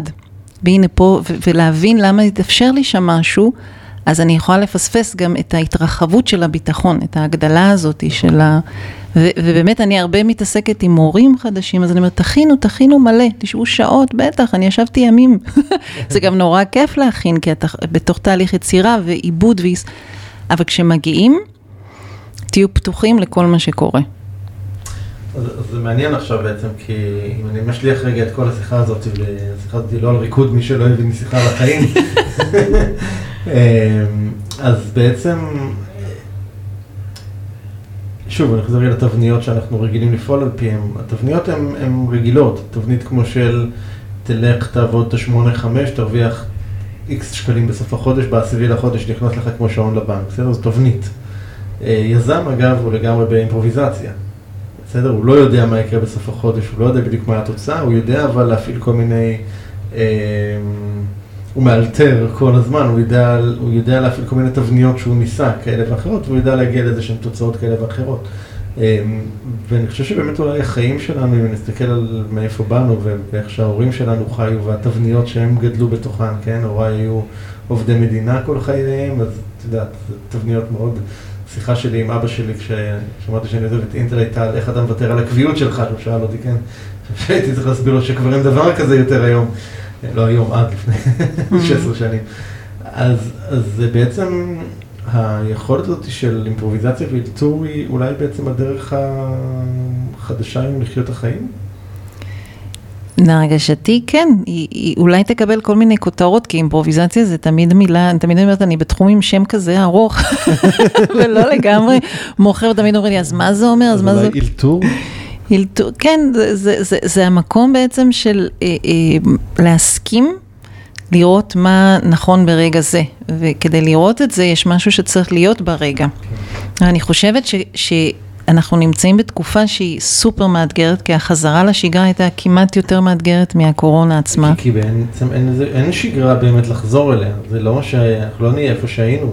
כאילו מי שמחכה לזה, זה צר לי לאכזב, זה לא... נכון, אבל זה, זה, יש הרבה התפכחות מזה, ויש הרבה קושי, ויש הרבה מקום שמתעייף, אני שומעת את זה המון, וגם אני מרגישה כאילו את המילה עומס כן. עולה המון. Okay. כי יש משהו שהתאפשר באופן מסוים כל הזמן, עשינו ברייק, ועכשיו זה כמו לחזור מטיול ארוך בהודו, מה שמשמעותי זה, סליחה, זה החזרה. כן. ועכשיו מתחילה העבודה עצמה של, של כמו אה, לראות מה כן, מה לא, מה נשאר עד שנבין את זה אחרת. וזה מאוד מאוד דורש המון המון זמן ואנרגיות. אז אני חושבת שכן, כי, כי אם מסתכלים אה, קדימה, זה רק הולך להיות יותר ויותר, אה, לא אגיד כאוטי, כי זה מבהיל, אבל יותר משתנה ודורש כן. המון המון גמישות, אה, כמו שעכשיו, נגיד אני ביום השני של הסגר הראשון, שזה היה נכון במרץ איפשהו, כן. היו לנו משהו כמו 70 תלמידים בזה, עם ימים ארוכים ושיעורי ערב, ולמחרת כולם נכנסו לזום. כן. עכשיו, החוויה שלי הייתה שא', זה יהיה ארוך, לא, לא תיארתי לעצמי שזה יהיה כל כך ארוך, זה היה ברור לי שזה לא שבועיים שלושה. כן. וגם כי היה לי חלום לעבוד ב... בזום, לא ידעתי שיש זום, אבל במשהו כמו זה, mm. וכל הזמן אמרו לי, זה לא יעבוד, אף אחד לא ירקוד לבד בבית, זה דבר קבוצתי, אני שנים מדבר... איך באמת עושים את זה? אז, אז קודם... בתחום שהוא כולו תנועה ואולי מגע, כאילו... והוא תנועה מגע והוא קבוצה. הוא קבוצה, כן. אז אה, מגלים בסקרנות מה כן אפשרי ומה לא, היו דברים שאפילו אפשרו יותר קרבה. באמת? מאשר הסטודיו. למשל המקום של אה, אה, להתבונן בסבלנות אחד בשני ולראות כל אחד את העולם שלו, לא רק את הבית הכוונה, ואם זה סלון או מטבח, אלא אותו רוקד וחוקר ומדבר. אה, אני עובדת גם עם רקדנים מקצועיים בגעתון, אז אחד הפידבקים שהוא שמאוד הפתיע אותי היה, זה אפשר לנו לא להיות בתחרות. כל אחד עבד עם עצמו, לא כל הזמן השוויתי מה קורה עם השאר, אז בעצם אפשרתי לעצמי יותר לחקור את, את עצמי. וזה גם אפשר המון יצירה, לראות מה מחדש, כאילו אנחנו יוצרים תקשורת אה, דרך המצלמה, וזה זה פתח המון מקומות יצירתיים, ושוב, זה היה כי מראש אמרתי, זה לא סטודיו, אם אתם רוצים את הסטודיו, אתם רק תתגעגעו, תהיה רק חוויה של כישלון. אבל אם כמו שאני לפעמים לוקחת את התלמידים לעבוד רגע ברחוב, בחוף הים, בחוץ, כי זו חוויה אחרת ומטלטלת, וחלק אוהבים וחלק לא, אבל זה, זה מסקרן. הזום זה עוד שדה שאנחנו נפגשים בו. אז אם אני לא כל הזמן אוחזת, ואני חושבת שזה אחד הדברים שמעיפים כאן, אנחנו אוחזים במה שהיה קודם. אה, ואז אנחנו מנסים שזה יקרה עכשיו. אם לא אוחזים, אז יש משהו חדש. וכן, זה היה מעייף, ברור, כי זה חדש, אז כל למידה חדשה דורשת המון תשומת לב. אבל 60 תלמידים פספסתי שניים, כי בעצם מה שעשיתי בין השיעורים זה לדבר עם ההתנגדות של הרבה מהם, לא כולם. Mm-hmm. ואז היה שיחות מאוד ארוכות של בואו תיכנסו. ובואו תנסו, וכמו שבסטודיו, בכל, גם אתה בטח עם ה... לא חייבים תמיד להיות פעילים, אתה יכול גם לתמוך ולהיות חלק ולהסתכל. כן. אז בואו תהיו חלק, וזה הפך להיות יתד של מפגש, לפעמים דיברנו הרבה. ולפעמים רקדנו, ולפעמים אחד אה, פתאום שיתף משהו שקרה, ואז פתחתי שיעור שבו הגיעו מורים מכל העולם. זה לנו Sunday meeting, והגיעו בין 80 עד 100 איש, וכל אחד... שזה בעצם משהו שלא יכול לקרות בסטודיו. נכון, ופתאום נפתחו לי קשרים עם קולגות שהיינו נפגשים פעם ב, ופתאום כל שבוע הבנו מה קורה בהודו, ומה קורה באוסטרליה, ומה קורה כאילו... אז גם היה לשתף איפה קורה מה, פתאום זה היה מין לצאת מתוך רק מה קורה במדינה שלנו, ולראות מה קורה בעוד מקומות. וזה אפשר משהו אחר. אז האחר הזה הוא הדגש, כמה אני פתוחה לחוויה אחרת. אה, אני חושבת שהסטודיו תמיד יהיה לו מקום, ואמרתי, אנחנו לא מחליפים, אנחנו יוצרים עוד מרחב. Mm, מעניין. אמ, בעבר לימדת אה, נשים חרדיות במאה שערים. נכון. מישהו עשה את התחקיר. קראת. כן, כן, כן, התחלתי שם, ממש היא במאה שערים. על החוויה הזאת. אמ, סיימתי את האקדמיה ואז הייתי צריכה להתפרנס. ואיכשהו הגיע אז, אם אתה זוכר, זה היה ממש מזמן, סטודיו C הגיע לארץ. כן. עכשיו, אני לא יכולה לעבוד, אני רק עצמאית. אני מעולם לא, לי, לא הייתי בשום מסגרת שהיא לא... אמ, ואז אמרתי, אני לא יכולה להיות בסטודיו C, שיגידו לי מה לעשות, וגם אותי לא מעניין עיצוב או כזה, אבל, אבל רציתי לעבוד בתחום. ואז uh, הגיעה איזו אישה אחרת שאמרה לי, בואי נכניס, אסור להם ללכת לסטודיו C, בואי את תהיי סטודיו C. הסתכלתי בקלטות של ג'יין פונדה, לקחתי כל מיני ספרים, כי אני רוקדת, זה לא... והמצאתי, לקחתי קלטות מהם, או זה היו הקסטות. כן. מי שלא, מי ש... למאזינים הצעירים, אני רק אגיד, לכו לגוגל ועשו חיפוש על המילה הקלטת. אה, שזה מוזיקה שמתאימה לך, והתחלתי עם אה, עשר נשים בבית וגן, והגעתי למאות נשים. זה ממש היה מפעל עצום. אה, אז לא הבנתי את הפוטנציאל הכלכלי, וחבל, כי היא עשתה מלא כסף. אבל אני למדתי אחד על... זה קהל מדהים לעבוד איתו, כי הוא נאמן, והוא מאוד מודה לתהליך הלמידה. והבנתי מהר מאוד אמרתי, בכנות, גם אמרתי למי שארגנה את זה, תשמעי, אני לא, פעם בשבוע זה לא יוריד את הבטן, בטח לא ממקום שלא עושה שום דבר אחר. ואז היא אמרת, תמשיכי, תמשיכי, זה טוב, זה טוב, זה טוב, ואז הבנתי שאני מאפשרת להם זמן להיפגש עם עצמן. כי זה מה שהם אמרו לי בסוף, אמר, כי, כי אמרתי בכנות, לא, לא, נראה לי לא פייר. זה, זה אולי החיטוב, זה היה רק התירוץ. ואז הבנתי מהמוד שגם זה חיטוב לא יעב, אז עשינו חמש דקות מתוך השעה וחצי, גם בטן קצת, כי למה לא זה טוב, אבל בעצם יהיה הזמן שהבנתי שעצם המפגש וה, והטון דיבור והשיח וזה שהן יוצאות רגע מהבית, וזה שיש אפשרות בסוף, אפילו אז לא דיברתי איתם, כאילו זה רק היה שיעור ולא היה שיח גם. אמ, וזה נתן לי הרבה ביטחון להבין שיש מה להביא, אה, שלי יש מה להביא. אה, בשנים האחרונות גם יצרת פרויקט שנקרא מדברים אמנות. זה לא אני יצרתי, אני הוזמנתי, זה פרויקט שעשו בירושלים ולהקת ורטיגו שהם חברים מאוד מאוד טובים, זו להקה גדולה אה, שיש להם בית מדהים בקיבוץ נתיב הל"ה, אה, כפר אומנים אקולוגי ורטיגו, והם הזמינו אותי ואת רבא מורקוס שהפכה להיות שותפתי לשנים ארוכות של עשייה. אה, להביא עבודה משותפת של רקדנים ערבים ויהודים. זה התחיל משם. מהר מאוד הכסף הפסיק שם, המעט שהיה, ואנחנו פשוט התחברנו כל כך שהמשכנו לעשות פרויקטים שונים בארץ, בכל מיני מקומות של קהל רחב, ואז הגיעה מלחמת צוק איתן, שהייתה בשבילי זעזוע מאוד מאוד גדול. אנחנו כל יום דיברנו, גם עכשיו במלחמה האחרונה. וזה לא מבצעים, אלו מלחמות. כן. והיא גרה בעכו כרגע. ואחרי צוק איתן, רבא אמרה לי, זהו, אנחנו גמרנו עם המבוגרים, בואי נלך לנוער. ויחד עם שרון, זאת שהצילה אותי אז באקדמיה, שלמדתי ממנה הכל, שעברה לגור בליון, עשינו פרויקט שלקח כמה שנים, שנקרא גשרים נוער ערבי יהודי רוקד. וקיבלנו תמיכה משרון שעברה לעבוד. אה, בססיין, שזה כמו סוזן דלל, כזה מרכז למחול, והיא הקימה קבוצת נוער אה, של מהגרים צרפתי, ובעצם אנחנו נסענו לשם לשבוע עם 22 בני נוער. אני לא כל כך עובדת עם בני נוער, אני בעיקר עם מבוגרים. מצאתי את עצמי רצה בשדה תעופה לאסוף אותם, זו הייתה חוויה מאוד מעניינת בשבילי, היא רגילה לעבוד עם בני נוער. ועבדנו שם יחד עם המהגרים אשר שבוע והופענו, ואז הזמנו אותם לפה. אה, ונוצרו סרטים על, על זה, על המסע לשם, מסע לפה, אה, ולאט לאט המשכנו לעבוד עוד ועוד כמה שנים, עד שהם כבר לא נוער, הם גדלו. אה, והמשיכו את הקשרים ביחד, שיש חתונה, הם נפגשים, ש... זאת אומרת, משהו נוצר, וזה, וזה תמיד הרבה, אני הרבה התעסקתי בתוך עבודה חברתית.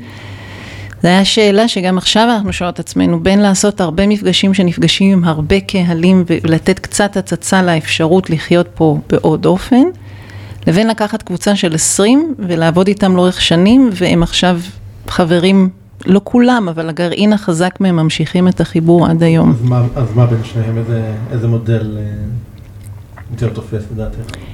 ושוב, זה לא מתחכם, זה אמיתי, מה ההקשר? כרגע ההקשר שלנו הוא שמשהו בוער פה בחוויה ש...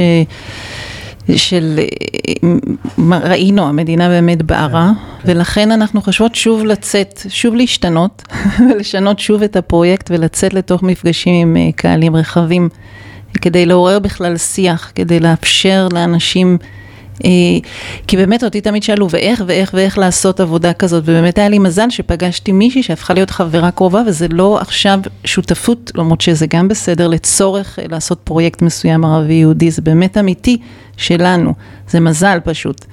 אז אם לא, איך הייתי עושה אם הייתי רוצה גם? אז להראות שהנה, וליצור חיבורים לאנשים שמי שרוצה, בואו לפחות את השיח להתחיל לפתוח, שהוא בעיניי מאוד חסר. והנה עוד אה, עובדה מעניינת, היית שופטת ברוקדים וכוכבים. הכל, הכל אני מוציא. אה, איך תספרי קצת על החוויה הזו? אה, חוויה מאוד מעניינת. בעוד שנה מהיום הרגיל שלך, לא? מאוד, מאוד. זה בעצם היה לעשות שינוי מלעבוד מול... אני יודעת, הקהל שלי היה נגיד 100-200 איש, פתאום להבין מה זה לשדר ל... אני לא יודעת כמה צפו בזה כל פעם. ואחד הדברים המצחיקים שתמיד אני משתפת, שנגיד בעולם התיאטרון אנחנו משקיעים שנה בחזרות וחמש דקות להתאפר. פה זה הפוך. פה זה שלוש שעות איפרו לי את הפנים, אז אמרתי, רגע, אבל מה, תעלי, תעלי שידור חי. אבל זו הייתה חוויה מלמדת, מאוד מאוד רוחנית בשבילי. רוחנית? באיזה מובן? אמ, א', להסכים להיות במקום שהוא מאוד זר לי, אה, וגם... עולם, אני באה מאימפרוביזציה, זה טנגו וסלסה, מי מבין בזה? אני לא מבינה, אז נס, עשיתי קורס קצר, הם עשו לי, הכשרה כזאת קצרה, ואני הסתכלתי ולמדתי, אבל אז אמרתי, אין מצב שאני אגיד משהו ממש עמוק ורציני, גם לא בטלוויזיה. אז לדבר על מה שאני יודעת, כמו שהיום אמרו לי, מה דברי עם ערן? אמרתי, על מה שאני יודעת. ואז דיברתי על איך באמת, כי אני יודעת, כי אני בעצמי לא הייתי רקדנית והפכתי לרקדנית, וכל הסיפור ברוקדים כוכבים שלוקחים מישהו שמעולם לא רקד, ופתאום הוא עובר אימונים, וצריך לתפקד בשידור חי עם רקדנית או רקדן. על זה יש לי מלא מה להגיד. אז דיברתי על זה, על איך אתה מרגיש או מרגישה, או מה אפשר בתוך מגבלות לעשות את הכי טוב, או איך אה, אי נוחות, מבוכה, זה נגיד משהו שאני המון מרגישה אצל אנשים, שזה נורא מביך בהתחלה. כן, מן הסתם. אז זה עובר. וכיוון שאני הייתי בן אדם סופר ביישן, אני, אני גם מזהה את זה מאוד מהר, ויש לי הרבה הרבה הרבה חמלה לזה, ואז אני אומרת, זה יעבור, זה יעבור, וזה באמת שזזים, זה עובר. ומה שמשמעותי שם זה התהליך שהם עברו, הרי ברור שהם לא הופכים להיות רקדנים, אותם אה, שחקני כדורגל, דוגמנית, וואטאבר. אז מה הם לוקחים מזה? בסופו של דבר, אני מדברת על אותו דבר. כן, אבל זה מין חוויה שונה, זאת אומרת, פה, נגיד, עם תהליכים אני יכול להניח, כן, אני פה בונה איזה תיאוריה, את יכולה לסתור אותה, אבל אה, נניח שביומיום שלך את עובדת עם אנשים שבאים באמת, בין אם זה להפוך את זה למקצוע או לאיזושהי דרך חיים וכולי, וכאן זה משהו שהוא נטו למטרות רייטינג ו... את יודעת, הוא לא, אין לו איזה שהם אספירציות מעבר לזה, אני מניח. זו הייתה שאלה, כי באמת נועה מלהקת ורטיגו, נועה ורטהיים, הוזמנה והיא אמרה, אני לא אלך לזה, את תלכי. זו השאלה אם אני שמה את עצמי במקום שהוא לא, האם זה תואם את הערכים או לא, אפילו אם זה מביא הרבה רייטינג, זו תמיד שאלה שחשוב כן. רגע להיות איתה. אה, וברגע שהבנתי, כי באמת הם לא אמרו לי כלום מבחינת הנחיות או בקשות או כאלו, שיש שם משהו בשבילי ללמוד ויש משהו בשבילי לתת. אז, אז אמרתי, כן, זה היה מאתגר, זה היה מרגש, זה היה גם אה, מאוד כיף. יש משהו בשידור חי, זה הכי אימפרוביזציה. כן. וכן, היו לי שם פדיחות, כן, לא תמיד היה לי דברים מעולים. תני, תני פה איזה פדיחה. זה היה הכי גרוע, הפדיחה הכי גדולה הייתה, שמדי פעם שמים מין... אה, אה, קליפ מהפעם הקודמת. עכשיו, כולם, כל השופטים בעצם יושבים, זה מה שלא יודעים, שהשופטים נורא בלחץ, לא מאיך הריקוד, אלא ממה הם יגידו שיהיה כן, מגניב. כן, ברור. מהתדמית שלהם, אף אחד לא מסתכל, וזה גם נראה, אוקיי, לא נגלה, זה בוא נגיד בצילומים זה נראה יותר טוב. Okay. ואז הבנתי שכולם עסוקים נורא בלהגיד, ולכתוב ולהכין, ואני כאילו יושבת ומסתכלת, ולהכין את המספר. אז היה משהו שאמרתי, שוב, זה היה, אני לא זוכרת, איזה משפט כזה, זה היה באמת, כאילו, ואז מוחאים כפיים, ותמיד זה מאוד הפריע לי שמוחאים לי כפיים, כי זה מוציא אותי מריכוז, אז הייתי צריכה לתרגל, להגיד משפט, מוחאים כפיים, כה אומרים להם. ואז להמשיך. ואז להמשיך, בהתחלה רציתי לעשות כזה, אז לא עשיתי, אבל אמרתי בדיוק את אותו משפט, שהקרינו אחר, אחרי כמה שניות, אמרתי, הייתם משהו באופן אותנטי, כנד על משהו כזה, ואז אחר כך אמרו שאמרתי גם לפני שבוע את זה. Mm. זה היה גרוע מאוד, אבל לא נורא. חוץ ממך מי עוד שם לב? מה? חוץ ממך מי עוד שם לב? לא, לא, שמו, שמו לב לדעתי, אבל uh, היה מעניין כי אבי קושניר, קוש, uh, הוא היה המנחה, כן. ושעברתי לידו, פעם ראשונה לחצות, כאילו שלפני שמתחיל השידור אתה נכנס וכולם עושים כזה מחיאות כפיים וכזה, אפילו שאף אחד לא יודע למה הזמינו את השופטת האלמונית הזאת. ועברתי לידו והרגשתי את מה שהרגשתי שפגשתי את המורה שלי. הרגשתי את האנרגיה שלו שפותחת את הנוכחות, אתה זוכר, אמרתי לך, מתי זה לעצמי, מתי לחלל, מה זה לשדר להרבה אנשים? ואז אמרתי, hmm, כזה אני צריכה להיות. הרגשתי את זה וראיתי איך הוא עובד לאורך שעות, זה הרבה זמן, הוא עומד, איך הוא מכבה את עצמו, יושב, איך הוא פותח, מה הוא עושה רגע לפני, זאת אומרת, זה היה פשוט להסתכל באומן, מוכשר מאוד, הוא לא דיבר איתי עד שהוא ראה אותי בכלל, לקח זמן בסוף, הוא העריך אותי. והאמת היא שהיה, אחד התוכניות היה משבר מאוד גדול, כי רגע לפני שיצאתי, עכשיו נימה אישית, המזכירה שניהלה את הסטודיו שלי אז, רגע לפני שלוקחים במונית אותי לתוך שידור חי, גילתה לי שמשהו לא טוב קורה בסטודיו, ושבן זוגי אז כנראה עוזב, רגע לפני שאני עולה לשידור. וואו, קשוח. ואז אני באה בוכה, בוכה, בוכה, בוכה, ואז אמרתי לאבי קושניר, אני מבקשת ממך להצחיק אותי, אל תשאל אותי מה ולמה, כדי, וכל פעם הם רצים בכל מקרה עם האיפור, ואני בוכה, בוכה. וזה היה מדהים, כי הוא אמר, אני לא יודע מה קרה, אבל אני, עליי, כל השידור, כל פעם שאת מרגישה לא זה, תסתכלי עליי, אני אעזור לך כאילו לעבור את השידור הזה במקום, אה, כמובן עם עבודת מאפרות טובות מאוד. תגידי, מה, מה הדבר שבעצם אה, בחיים שלך מניע אותך להשתנות? שאלה טובה, אני האמת שחשבתי שתשאל את זה. ואת מוכנה? אה, ככל שאני באה מוכנה. אני, אני באמת מרגישה שזה משהו שאני מקווה שזה לא יישמע כזה מין מתחכם, אבל אני באמת מרגישה שהשינוי הוא משהו שמבקש, שלא משהו שאני יושבת עם עצמי וחושבת, אלא זה משהו שאני כאילו נענית לו. אני מרגישה שזה משהו שעכשיו מתבקש לקרות. אה, זה קצת נשמע מופשט או פילוסופי או אפילו פלצני כזה, אבל זה... זאת שאלה שאני הרבה פעמים שואלת, מה נדרש כרגע ממני בעולם? האם... אה, זאת אומרת, את מסתכלת על כל סיטואציה כזאת של השתנות, ואז במקום, הרבה אנשים נגיד יתנגדו לזה, או יכאבו מזה וכולי, ואת שואלת, אוקיי, מה זה... מה, מה זה בא? מה נדרש בצעד הבא? אני גם קשה לי, זה, זה לא שהתהליכים הם קלים, זה פשוט מרגיש לי שזה מה שמתבקש כרגע, ו, ואני משתדלת ככל שאני יכולה, לא תמיד זה עובד לי מיד, ואני משתכללת עם זה לא להישאר עם הקושי והכאב ולא עם ההתנגדות שהיא מעייפת גם. והבקשה נגיד, אה, כמו העבודה הקהילתית שעשיתי ועוד פרויקטים, הרגשתי שזה אה, גם הגדילה שלי, אבל זה גם משהו שיהיה טוב לתת לעולם, כי, כי באמת כשאני התחלתי ללמד היו מעט מורים, יש הרבה מורים, אז יש אופציות ללכת, ונגיד עבודה כזאת שדורשת עוד השתנות ועוד מאמץ ועוד איזה התאמה, צריך להיות עם יותר ניסיון וביטחון בשביל זה. אה, וגם עכשיו, ש, שבאמת, אה, זה היה יפה, כי שאלת בשאלון על שלוש, נכון? שלוש או ארבע נקודות של שינוי. כן. ואמרתי, רגע, אני ממש בלב השינוי, כי בעצם את הסטודיו שיש לי כמעט עשרים משהו שנה, אני לא חזרתי כרגע, דווקא בקורונה המשכנו.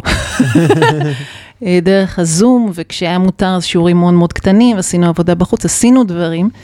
ודווקא עכשיו אמרתי, לא, אני לא מיד חוזרת, אני רוצה לבדוק מה באמת נדרש, ומה גם בשבילי הדבר הבא שהוא נכון כדי לתת משהו עוד אה, לעולם, ל... זה כאילו לעולם ולעצמי, כן? זה כאילו ביחד. כן. איזה, איזה, איזה מחירים זה דורש ממך? להתמסר לשינוי כל פעם? המון. קודם כל, אני, יש לי ילד אחד, לא באמת, אה, אה, הקריירה הזאת לא אפשרה אה, להביא הרבה ילדים. אה, והיית רוצה? אני הרבה שנים רציתי, זאת אומרת, בוא נתחיל מזה שלא חשבתי בכלל על ילדים שנים.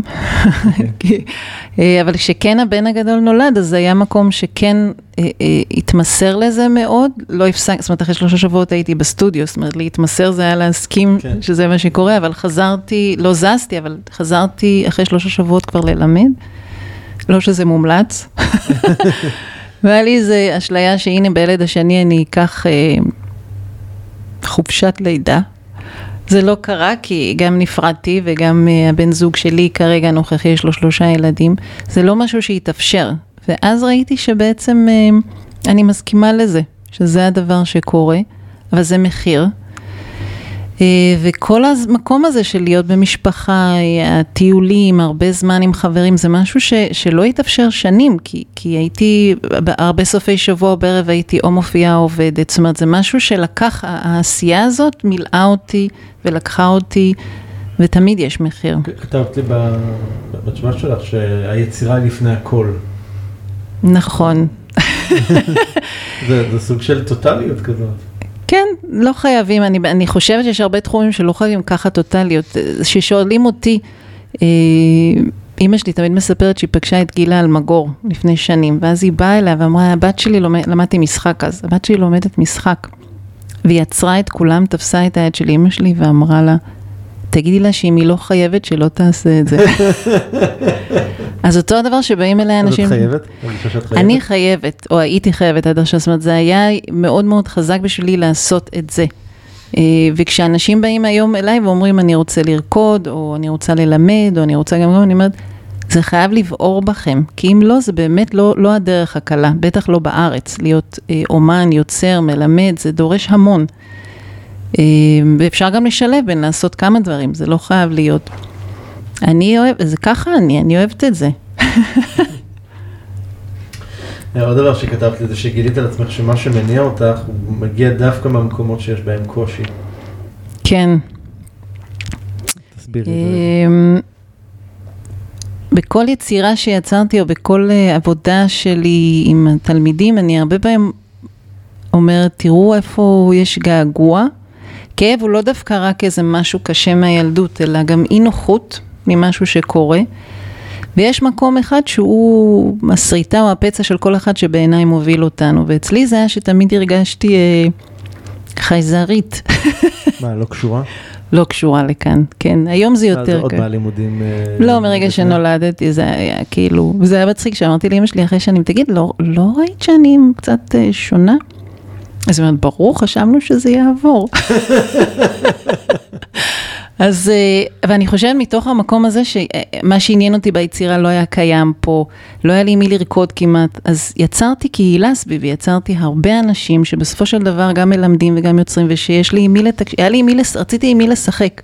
רציתי שיהיה מקום שיהיה אפשר לתקשר בו, והתחושה... אז לימדת אותם את השפה שלך? אז לימדתי את השפה שלי. לא שידעתי להגיד את זה באותו רגע, זה לקח לי זמן, זה לא, זה לא בא מהראש, זה בא מ- מהגוף ומהתחושה שזה מה שצריך, ואחרי איזה זמן שפתאום הסתכלתי, הייתי אומרת, וואו, כל סוף שנה יש פה 60-70 איש, יש פה כאילו אנשים שאיתי שנים, יש פה, יש פה קהילה שלאט לאט נבנית. ויש לי עם מי לשחק, יש עם מי לדבר, יש עם מי ליצור, ועכשיו הם מלמדים בעצמם בכל מיני מקומות, בכל מיני תחומים, זה לאו דווקא שמי שבא, וזה שוב, זה, זה, אם אי פעם תרצה, אני כל כמה שנים מנסה להזמין אותך ל, ל, לנוע קצת, אז הנה אני מזמינה אותך בשידור חי, למקום שזה ממש לא לרקוד. זה לחסות חקירה דרך הגוף, אז הרבה מהם לא מלמדים אימפרוביזציה, אבל uh, חלק עובדים, uh, מישהי עובדת נגיד במכבי עם תזונה ומשתמשת בזה לצורך ההנחיה שלה, זאת אומרת, מישהי בכלל uh, עובדת עם uh, נשים בלידה ועושה את זה, ומישהו אחד עובד בהייטק, וחלק מהתלמידים אתה מכיר, זאת אומרת, הם, הם באים לתוך המקום הזה מתוך רצון לראות איך הם לומדים על עצמם, ואז הם מבינים שהם מקבלים עולם שלם של כלים. שאפשר לקחת אותו להורות, כמובן להתפתחות האישית, אבל בטח ובטח לתקשורת, שזה המקום שאותי מאוד מעסיק, איך אנחנו יוצרים ביחד כקבוצה. תגידי, מי או מה עוזר לך בתהליכים של שינוי? שלך?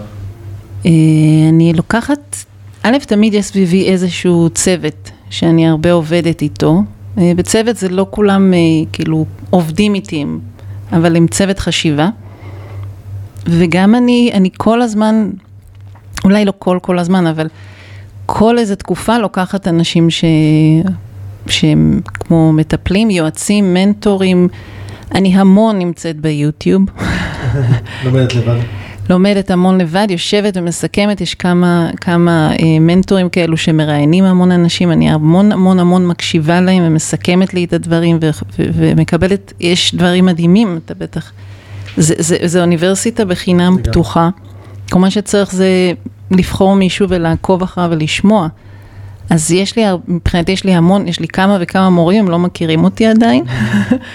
אמ, וגם הרבה עבודה שלי עם עצמי, זאת אומרת, התרגול הזה והעבודה של כל יום, וגם אם זה לא יוצא כל יום, אז פעמיים שלוש בשבוע, זאת אומרת, זה שיש לי מפגש שהוא בין שעה לשעתיים עם עצמי לתרגול, הוא הבסיס שלי לראות איפה אני ומה אני. מה, את לומדת עכשיו? מה, מעניין אותך היום? Uh, עכשיו אני, עכשיו נכנסתי לעולם שהוא נורא חדש לי, שזה uh, להעביר את הקורס מורים לקורס אינטרנטי, שאני באמת בן אדם מאוד לא טכנולוגי, אז זה ממש uh, מה שנקרא עבודה קשה בשבילי. וגם ליצור את ה... לא יודעת אם זה יהיה פודקאסט או אם... כאילו זה, זה המקום שעכשיו שחלמתי עליו ועכשיו אני... וזה דורש ממני המון לצאת מאזור הנוחות. ואני כותבת ספר, שגם את זה לא עשיתי. ובכל דבר יש לי איזה שותף, שותפה שאני אני, אני כאילו המון עובדת לבד ועצמאית, אבל בעצם אני כל הזמן מייצרת לעצמי. אז יש מישהי שנטע סובול שהיא עובדת איתי על הספר. ויש מנטורית שעובדת איתי על הקורס מורים, לאינטרנט. ויש את עמותת הכרוגרפים שאני אעבוד איתם, זאת אומרת, אני מוצאת לעצמי שותפים, כי לבד הכל זה, זה גם קשה, וגם יש מלא דברים שאני לא יודעת. כן. מה, מה, מה מעיר אותך בבוקר? מה גורם לך לקום בבוקר? הקפה, סתם. לא, דווקא אני לא שותה קפה על הבוקר. אמ, בוקר טוב בשבילי זה כזה שיש לי זמן לעשות הליכה, אני גרה במושב איזה שדות, ואז אה, לעשות אה, תרגול או כתיבה, שתרגול הכוונה למין סוג של יוגה ועוד כל מיני דברים. ואז מגיע הקפה, אחרי שעה או שעה וחצי. אמ, ואז בעצם לשבת ורגע לראות איך אני מסתכלת על, ממש אני לוקחת שעה כזאתי, בבוקר שהוא בוקר טוב, ואני יכולה להסתכל רגע על מה, מה ההתכווננות שלי ומה אני רוצה ואיזה תוכניות, כאילו אני מין אה, כזה בונה את, הח, את החזון שוב, אפילו שזה גיל 50, אני שוב ממשיכה ליצור עוד שינוי, ואני מאוד מאוד אוהבת לשבת אה, ולפתוח מלא ספרים. ופשוט לשוטט בין אה, ידע ולהעתיק דברים ולראות השראה, נגיד, זה, זה דברים שעושים לי כזה, ממלאים אותי מאוד. מכל הדברים שעשית עד היום, במה את הכי גאה? Hmm. ואני אחסוך לה רגע בתשובה, כי התשובה המתבקשת, וזה, זה להגיד הילדים וזה. לא, לא. אני נניח שזה זה, ואז נניח שאמרת ו... לא, לא, לא הייתי אומרת את זה. אני מגלה שאנשים מרגישים מחויבים להגיד את זה. כן, אתה צודק, אבל אה, בגלל ששמעתי הרבה פודקאסטים, אמרתי, זה בסדר, לא, אבל תודה ששחררת אותי. אמ, זאת שאלה טובה. אני חושבת ש... Hmm. אני חושבת שהעשייה שעשיתי עם רבא, ועדיין אנחנו עושים, אה, היא אחד המקומות שחשובים לי בחיים. הרגע שעליתי לבמת TED הייתה רגע מאוד משמעותי, כי זה החלום. אני אמ, אגיד שנשים גם קישור להרצאה הזאת בדף של הפודקאסט, שמי שירצה ככה לראות את זה. ואני חושבת שהאמת שהיכולת שלי רגע להסתכל ואיזשהו תלמיד מהעבר אומר לי שכמה הדברים שהוא מהסטודיו מהדהדים לו בין אם הוא גנן בגן או בין אם הוא אה, עובד באיזשהו משרד ואיך הדברים עדיין משמעותיים לתוך ה... אה, practice of life כזה שלהם. אז זה, זה רגע שהוא משמעותי. אבל אני חייבת להגיד שאני נורא לא נוסטלגית, זה חלק מלהיות בן אדם של אימפרוביזציה. לא, אתה לא מתחבר, אתה לא, לא מחזיק בעבר יותר מדי. לא, אני אף פעם לא ראיתי שום, אה, חוץ מההרצאה של טד נגיד, שכן הסתכלתי, אבל אף פעם לא הסתכלתי על שום הופעה שלי בווידאו, ויש לי, מעולם, אבל... Uh, עכשיו, בתקופת הקורונה שכן היה לי זמן, ישבתי וקראתי, כי הצוות שלי כתב את כל מה שאני אומרת כמו בבית משפט כזה, הם כתבו הכל, כולל כן. הבדיחות הגרועות, כולל כל מה ש... ופעם ראשונה שישבתי לקרוא איזה שבע, שמונה שנים של כתיבה. וזה אמרתי, וואו, את זה אמרתי? וואו, אמרתי, אומייגוד, oh את זה אמרתי? אז זו פעם ראשונה שאפשר לי באמת, בזכות הזמן הזה שנפתח, לקרוא ולראות מה כבר עשיתי. ואולי זה גם הגיל. אולי. אולי. מי האדם שהכי השפיע על החיים שלך? מה למדת ממנו? המורה שלי, למרות שהוא כל הזמן אומר שהוא כבר לא מורה שלי, הוא היה המורה שלי, זה סטיב בץ, הוא לא מישהו שהוא ידוע, יש לו להקה בשם אקו אקו dance theater company. פגשתי אותו ב, אה, לפני שסיימתי, כזה בסביבות גיל ה-26, והוא הראשון שא' נתן לגיטימציה למה שרציתי לעשות, שזה שהתרגול הזה הוא גם כיף, והוא גם הרבה playfulness, והוא לא רק כזה חמור סבר כמו שאז עולם המחול היה. אז זה דבר ראשון. דבר שני שהוא נתן לי את האפשרות לחבר בין אייקידו, שזו אמנות לחימה יפנית שהתאמנתי בה הרבה שנים, וקידמה אותי כרקדנית לא פחות מהשיעורי קלאסי, אז לחבר ביניהם. וגם הוא זה שאמר לי go for it. לכי, ואז הלכתי לתחרות גוונים במחול, וכאילו נכנסתי מעט אל תוך עולם המחול בארץ, והוא זה שהיה שם שאמר you can do it, mm. כאילו תעשי את זה. אז, אה, אז אני חווה לו הרבה, הוא שמח עליי לגמרי. איזה ספר הכי ככה נגע בך, השפיע עלייך? יש כזה? אה, זהו, ששאלת, אמרתי, אני חייבת לחזור לקרוא. כי משהו דווקא בתקופה הזאת, שכל כך נמצאים עם הפודקאסטים, עם אז זה כאילו הרחיק אותי. כן. אז אמרתי, מה אני אגיד, יואו, איזה ספרים, אבל אני לא זוכרת מה כתבתי, אבל, אבל אני חושבת שיובל נוח הררי, הספרים שלו הם ממש, אה, אה, עכשיו אני באחרון, 21 שאלות. 21 מחשבות על מחשבות למאה 21, שהוא הוא כל הזמן מצליח. מצליח להביא, וזה עוד נכתב לפני המגפה, שזה בכלל יפהפה, כאילו הוא כמעט חזה את מה שהולך לקרות. כן. אה, וספר שהוא פחות כאילו ספר כזה וואו, אבל לי הוא היה מאוד משמעותי, זה ספר על אדם רגיש מאוד, שאם לא קראת אני גם חושבת שכדאי לך. אה, כי יש אחוז כזה, 30 אחוז באוכלוסייה שהם אנשים שהם, זה לא אומר שאחרים לא רגישים, אוקיי? לא להיעלב, זה רגישות גבוהה מאוד.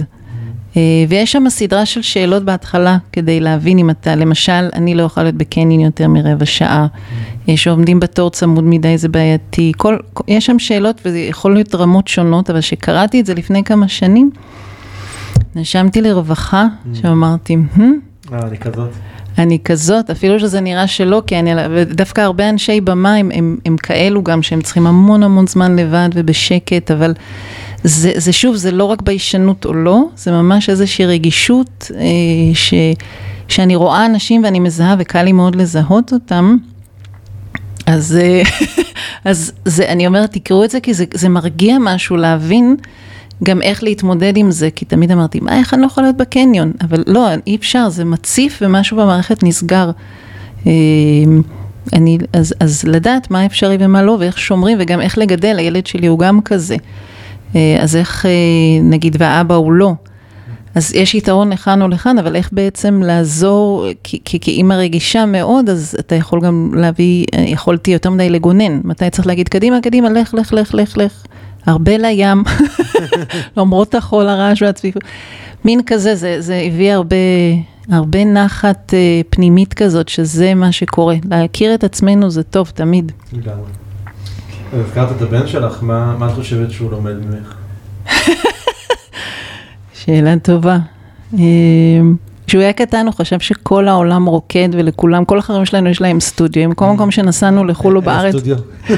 היה סטודיו, והוא כל הזמן היה בפסטיבלים איתנו, זאת אומרת כשהוא נולד אז גם עברנו לגור בסטודיו, פתחתי סטודיו, אה, ופלשדנס היה לי אי שם, אמרתי לך, אני אוהבת להגשים חלונות, זה היה כאילו לעבור לגור גם כי כלכלית לא הבנתי פתאום שאני לא יכולה להחזיק גם דירה וגם סטודיו בתל אביב, עם תינוק ועם בעל שלא מדבר עברית. אה, אז הוא בעצם קם בבוקר וזחל וכולם זחלו איתו, כי כולם מתגלגלים על הרצפה. אה, אני חושבת שזה היה לפני איזה שנתיים, נסענו איתו, שהוא כבר היה יותר גדול, לאיזה פסטיבל בדרום. ישבנו בצ'ייט שופ, יש כזה, אה, יושבים על כריות כאלו. מה זה? לא, לא, אני לא זוכרת, אבל לא חשוב, לא נטראז', משהו בסגנון, יותר כן. של ריקוד היה יותר. אוקיי. הוא מסתכל מסביב ואומר לי, זה היה יותר, הרבה צעירים שם בפסטיבלים, יש גם וגם, זה היה הרבה חבר'ה, 20-30 מסתכל, הוא אומר, אמא, הם אבודים, מה הם מחפשים? מה, הם לא, הם לא... בן כמה הוא היה? הוא לפני, זה היה בן 13-12 כזה, מין, כבר לא ילד. אבל זה מעניין, כי, כי אתמול או שלשום הייתה לנו שיחה ואמרתי לו ש... שבאמת, כי, כי כאילו יש איזו חוויה, שוב, מהסבתא, ומה, שנורא חשוב להיות מהנדס, חשוב ללכת להייטק, לשמונה, אתה יודע. אמרתי לו, כן, אז זה חשוב לעשות משהו שבאמת באמת אוהבים. אמרתי לו, אתה לא חייב, זה שאבא ואמא רקדנים ושחקנים, זה לא מחייב שום דבר. אני חושבת שהוא לקח בעיקר את הרגישות הגבוהה והקשבה ללב שלו, הוא עם לב המקום הנכון. אז... אה, וגם אחד הדברים הטובים ביותר שאני יכולה לעשות כל הזמן זה לשכוח את מי שאני חושבת שהוא או מישהו שהוא צריך להיות. Mm. ולתת לו להיות, זה לא פשוט. לא, זה פשוט. אם הייתי יכול לארגן לך שלט חוצות ענק, את מכירה את השאלה? כשאת מספיק בשביל להכיר אותה. קיצור, שלט חוצות ענק במרכז העולם שכל אחד בעולם יכול לראות אותו. מה היית כותבת עליו? קחו נשימה ותהיו עם עצמכם בנוכחות מלאה. אוקיי. מה היית רוצה שיכתבו למצבה שלך? לי לא תהיה מצבה. פתרת שאלה. אותי ישרפו, לפחות אני אבקש, אני לא יודעת מה יהיה אחריי, אבל אני ממש בעד לשחרר נדל"ן. אם היית יכולה לחזור בזמן, נגיד לאזור גיל 20 כזה, תחילת הדרך, ולתת לעצמך שם עצה, מה היית אומרת? Hmm. אמ, האמת היא שאין לי משהו חכם להגיד. אני, אני חושבת... זה לא חייב להיות חכם. כן, אני חושבת ש... ש... שרק הדבר להגיד שזה יותר, יותר ליהנות ממה שקורה, פחות, פחות uh, לדאוג. Mm. כי anyway מה שקורה קורה ויקרה, ואני חושבת שזה משהו ש... שגם אני יכולה להגיד לעצמי היום, דרך אגב. כאילו, איך אני עוד סומכת, זה ממש התהליך של עוד לסמוך. להביא כוונה, לשחרר את התוצאה, לסמוך על מה שיש, להאמין שדברים הנכונים קורים, שלא הכל צריך להיות רק במאמץ, שאפשר גם וגם. לא כל כיף, אבל בן אדם כמוני צריך את הצד השני.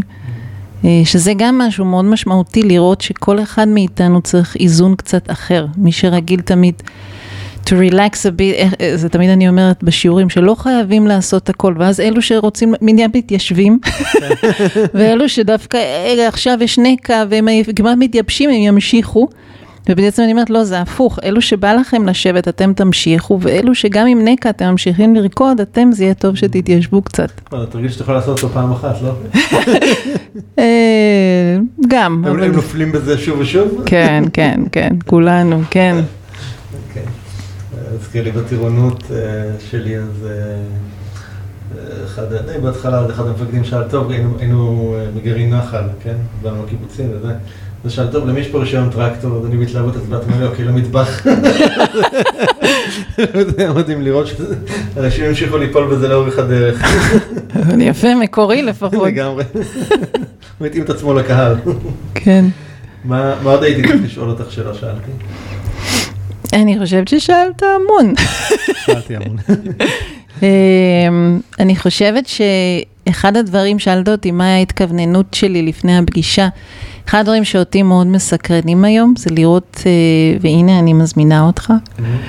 זה לראות איך אה, באמת עוזרים מאוד לאומנים, מטפלים, המורים, כל הז'אנר הזה שעובר עכשיו שינויים עצומים, איך, איך, אה, איך חיים יותר בשפע. Mm-hmm. גם במקצועות שכאילו הפחות נחשבים. וזה מקום שהייתי מאוד רוצה לחזק עוד ולפתוח את השיח שם ולראות ש... שאנחנו קבוצה חיונית לא פחות ממקצועות אחרים שהם חיוניים. בקורונה יצא לי להעביר כמה פעמים הדרכות אה, בהתנדבות לקבוצה, לא זוכר איך הם נקראו, אבל זה היה כל, כל באמת המקצועות של הפרפורמנס והבמה והאומנים ואלה שמאחורי הבקסטייג' שתומכים בהם, הם, הם עשו התארגנות מאוד יפה כזאת והביאו להם המון הדרכות והמון המון תמיכה בתקופה הזאת של אה, כל הסגרים שלא הייתה פעילות בכלל. אני חושבת שכן, אני לא משחררת לא אותי ולא את מי שסביבי מהשאלה של איזו אומנות רלוונטית ולמה נגיד הרבה פעמים אומרים שיבוא יותר קל למחול. אולי כדאי לשאול גם למה, כן. למה לא מגיעים, כן, אז אני אומרת, זה שאלות גם וגם, משהו בתפקיד, זאת אומרת, אני נגיד מרגישה הרבה שנים שהריקוד הוא דבר מאוד שצריך להיות בו אפשרות של פשטות גם, אפשרות שלא מסתכלים רק על אה, כמו, כמו אל הרקדן. אה, ומקום האל תמיד יישאר, והרקדנים הנפלאים האלו תמיד יהיה להם מקום, אבל זה גם משהו שיכול להיות כמו שהוא היה פעם, משהו שבטי, משהו חברתי, משהו שהיה בו טקסים, אה, שהביאו גם חיבור וגם מקום פשוט של תנועה, היא דבר כל כך הכרחי לנו בחיים. ראינו את זה עכשיו, שלא היה אפשרות תנועה, מה זה עשה. אבל תנועה שבאמת היא מאפשרת את החיבור הזה, אני כל פעם חוזרת לדבר הזה, החיבור שגם פותח לב בסופו של דבר, וגם מאפשר לנו אה, להרגיש שאנחנו אה, ביחד פה, אנחנו לא לבד. כן. טוב. יש משהו שהיית רוצה לשאול אותי? אתה תבוא לסטודיו. אמ, וואי, יש לי מלא שאלות לשאול לך, אבל נגיד אחת זה, האם אתה מכין ספר חדש? אה, כבר תקופה ארוכה שנעים לי בראש כמה, כמה מהם. אה, יש אפילו אחד שהתחיל להיכתב עוד שהיינו בטיול אה, בחו"ל, אבל הוא לא, הוא לא, הוא, מה שנקרא, עוד לא הבשיל זמנו כנראה. אז כן, האמת ש, שאפילו יש לי שם לספר, אה, רק שהוא עוד לא... לא, אל תגלה. לא, אני לא אגלה את השם. אה, עכשיו אני רק צריך לראות איך התוכן מתחבר אליו. אה, אני מתלבט, אני כן אשתף שההתלבטות שלי שם היא... שני הספרים שכתבתי הם יותר ספרי how to כאלה, כאילו יותר מדריכים באופיים. ו... שזה, שזה נורא, כאילו, זה הטריוויאלי והברור שאני יודע לכתוב. וההתלבטות שלי על ספר שהוא יותר, אה, לא יודע איך לקרוא לזה אפילו, סיפורי. Mm. שהוא מביא דרכו איזה שהם הבנות, תובנות וכולי, אבל, אבל שהוא לא, הוא לא, הוא לא מדריך. כבר סקרנת. כן, אז כן. לשם אני... וואי, מעולה. לשם אני מסתכל. אה, יש כיוונים, אני צריך... אה, אני בטוחה. אני, אני, אני ראיתי על עצמי שדברים כמו ספר אצלי מתבשלים הרבה מאוד זמן אה, בראש ו, ובבטן לפני שהם אה, נופלים על, הדף. אז כרגע אני בשלב הזה. אני, אני כן ברשותך רוצה לשתף משהו. אה, על מה אתה היית בשבילי. אה, אני, אני הייתי כמה במפגשים שעשית בבית ציוני אמריקה. וואו, זה היה מזמן. מזמן מאוד. ואחד הדברים שמאוד uh, חיברו אותי uh, לעולם הזה, כי הוא כאילו כאומן אתה כאילו מרגיש אאוטסיידר לאול, לאולמות כאלו, mm-hmm. זה שהיה בך משהו שמאוד היה כנה. Mm-hmm. Uh, ועלית לבמה ממקום שלא עכשיו נותן שואו ואיזה חוויה שיווקית כל הזמן, שיש לה מקום, אבל היא כאילו הרבה פעמים הייתה בשבילי עושה המון רעש. צורמת. עד שהייתי מגיעה למה שלשמו באתי. ואיתך הרגשתי שיש משהו כנה, וכל הדרך שאתה בחרת לשתף, וגם הספרים שיש לך, והספר הראשון שקניתי שלך, אמרתי, גם אני יום אחד אעשה, ואני רוצה גם, גם יהיה כזה. אמ, אז משהו, כאילו דיברנו הרבה על כנות ועל המקום הזה של, אה, של שיתוף, אני מרגישה שיש משהו במקום שלך שמביא את אותם התכנים בדרך מאוד מאוד, כאילו לא כמו כולם. Mm. אה, וזה, וזה מקרב וזה נעים, וזה אפשר לאנשים כמוני שרגישים לדברים האלו, כאילו להתקרב לתוך תכנים כאלו. אה, ומעבר לזה עשית מלא מלא עבודה, וזה אתה יודע, אבל עוד שם, אי כן. שם, אמרתי, יום אחד אנחנו ניפגש, אז בראש זימנתי מלא זמן את הפגישה הזאתי, ובסוף זה קרה כשזה התאפשר. תודה, תודה רבה. אמ, מי שרוצה ככה ליצור קשר, להתחבר לעשייה שלך, איך הכי קל אה, לעשות את זה? אמ, יש בפייסבוק, אילנית תדבור או סטודיו פליי, אמ, ואפשר דרך הגוגל לחפש, כאילו מי שרוצה מוצא, פייסבוק זה מקום שאנחנו יותר, אה, יותר פעילים שם. יותר פעילים. אז אנחנו נשים גם קישורים אה, גם לאתר וגם לפייסבוק בדף של הפודקאסט, אז מי שרוצה אה, לא להתאמץ מדי ולהגיע ישר, פשוט תיכנסו לדף של הפודקאסט ב... doing change co.il, ותלכו לפרק הזה, ומשם לכם את כל הכישורים. טוב, אה, אה, חשבתי קצת על השם לפרק הזה, נגיד ככה, לסיום, עלו לי כל מיני שמות תוך כדי השיחה שלנו, וכרגע נראה לי כמו משהו כמו חיים כאלתור מתמשך. יאללה. כן, נראה לי שזה יהיה השם של הפרק. מתאים. אילנית, המון תודה. תודה לך. להתראות.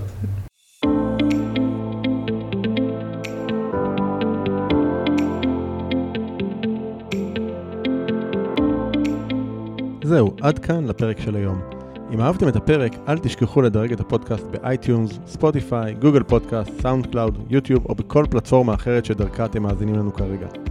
תוכלו למצוא אותו באתר הפודקאסט doingchange.co.il את כל הכישורים הרלוונטיים לפרק הזה. שם גם תוכלו להירשם לפודקאסט ואנו נשלח לכם תזכורת בכל פעם שאנחנו מעלים פרק חדש. נרשמים באתר doingchange.co.il אני מזמין אתכם לכתוב לי תגובות, מה אהבתם, את מי תרצו לשמוע בפרקים הבאים, או כל הערה והערה אחרת שיש לכם. אתם מוזמנים לשלוח לי ישירות למייל feedback at ערנסטרן.co.il או בפייסבוק שלי facebook.com/ערנפנפייג' אם אהבתם את הפרק הזה, אל תשאירו את כל הטוב הזה רק לעצמכם. בטוח שיש לכם חברים שרוצים גם הם לעבור שינוי. שתפו אותם ושילחו להם את הפרק. ומילה אחרונה, אבל חשובה. אם קיבלתם השראה מהפודקאסט ואתם מרגישים את השינוי בוער בכם, אם החלטתם שאתם רוצים שינוי ואתם מוכנים לעשות את מה שצריך, ולא את מה שנוח, כדי ליצור את השינוי הזה בחיים שלכם, אני מזמין אתכם לתאם איתנו שיחת בהירות, ללא עלות וללא התחייבות. בשיחה הזו נעזור לכם להתמקד ולהבין כיצד לקדם את השינוי בחייכם. לתיאום השיחה ייכנסו לאתר ערנסטרן.co.il/doingchange ושוב, ערנסטרן.co.il/doingchange אני ערן שטרן, שמח שהאזנתם ונשתמע בפרק הבא.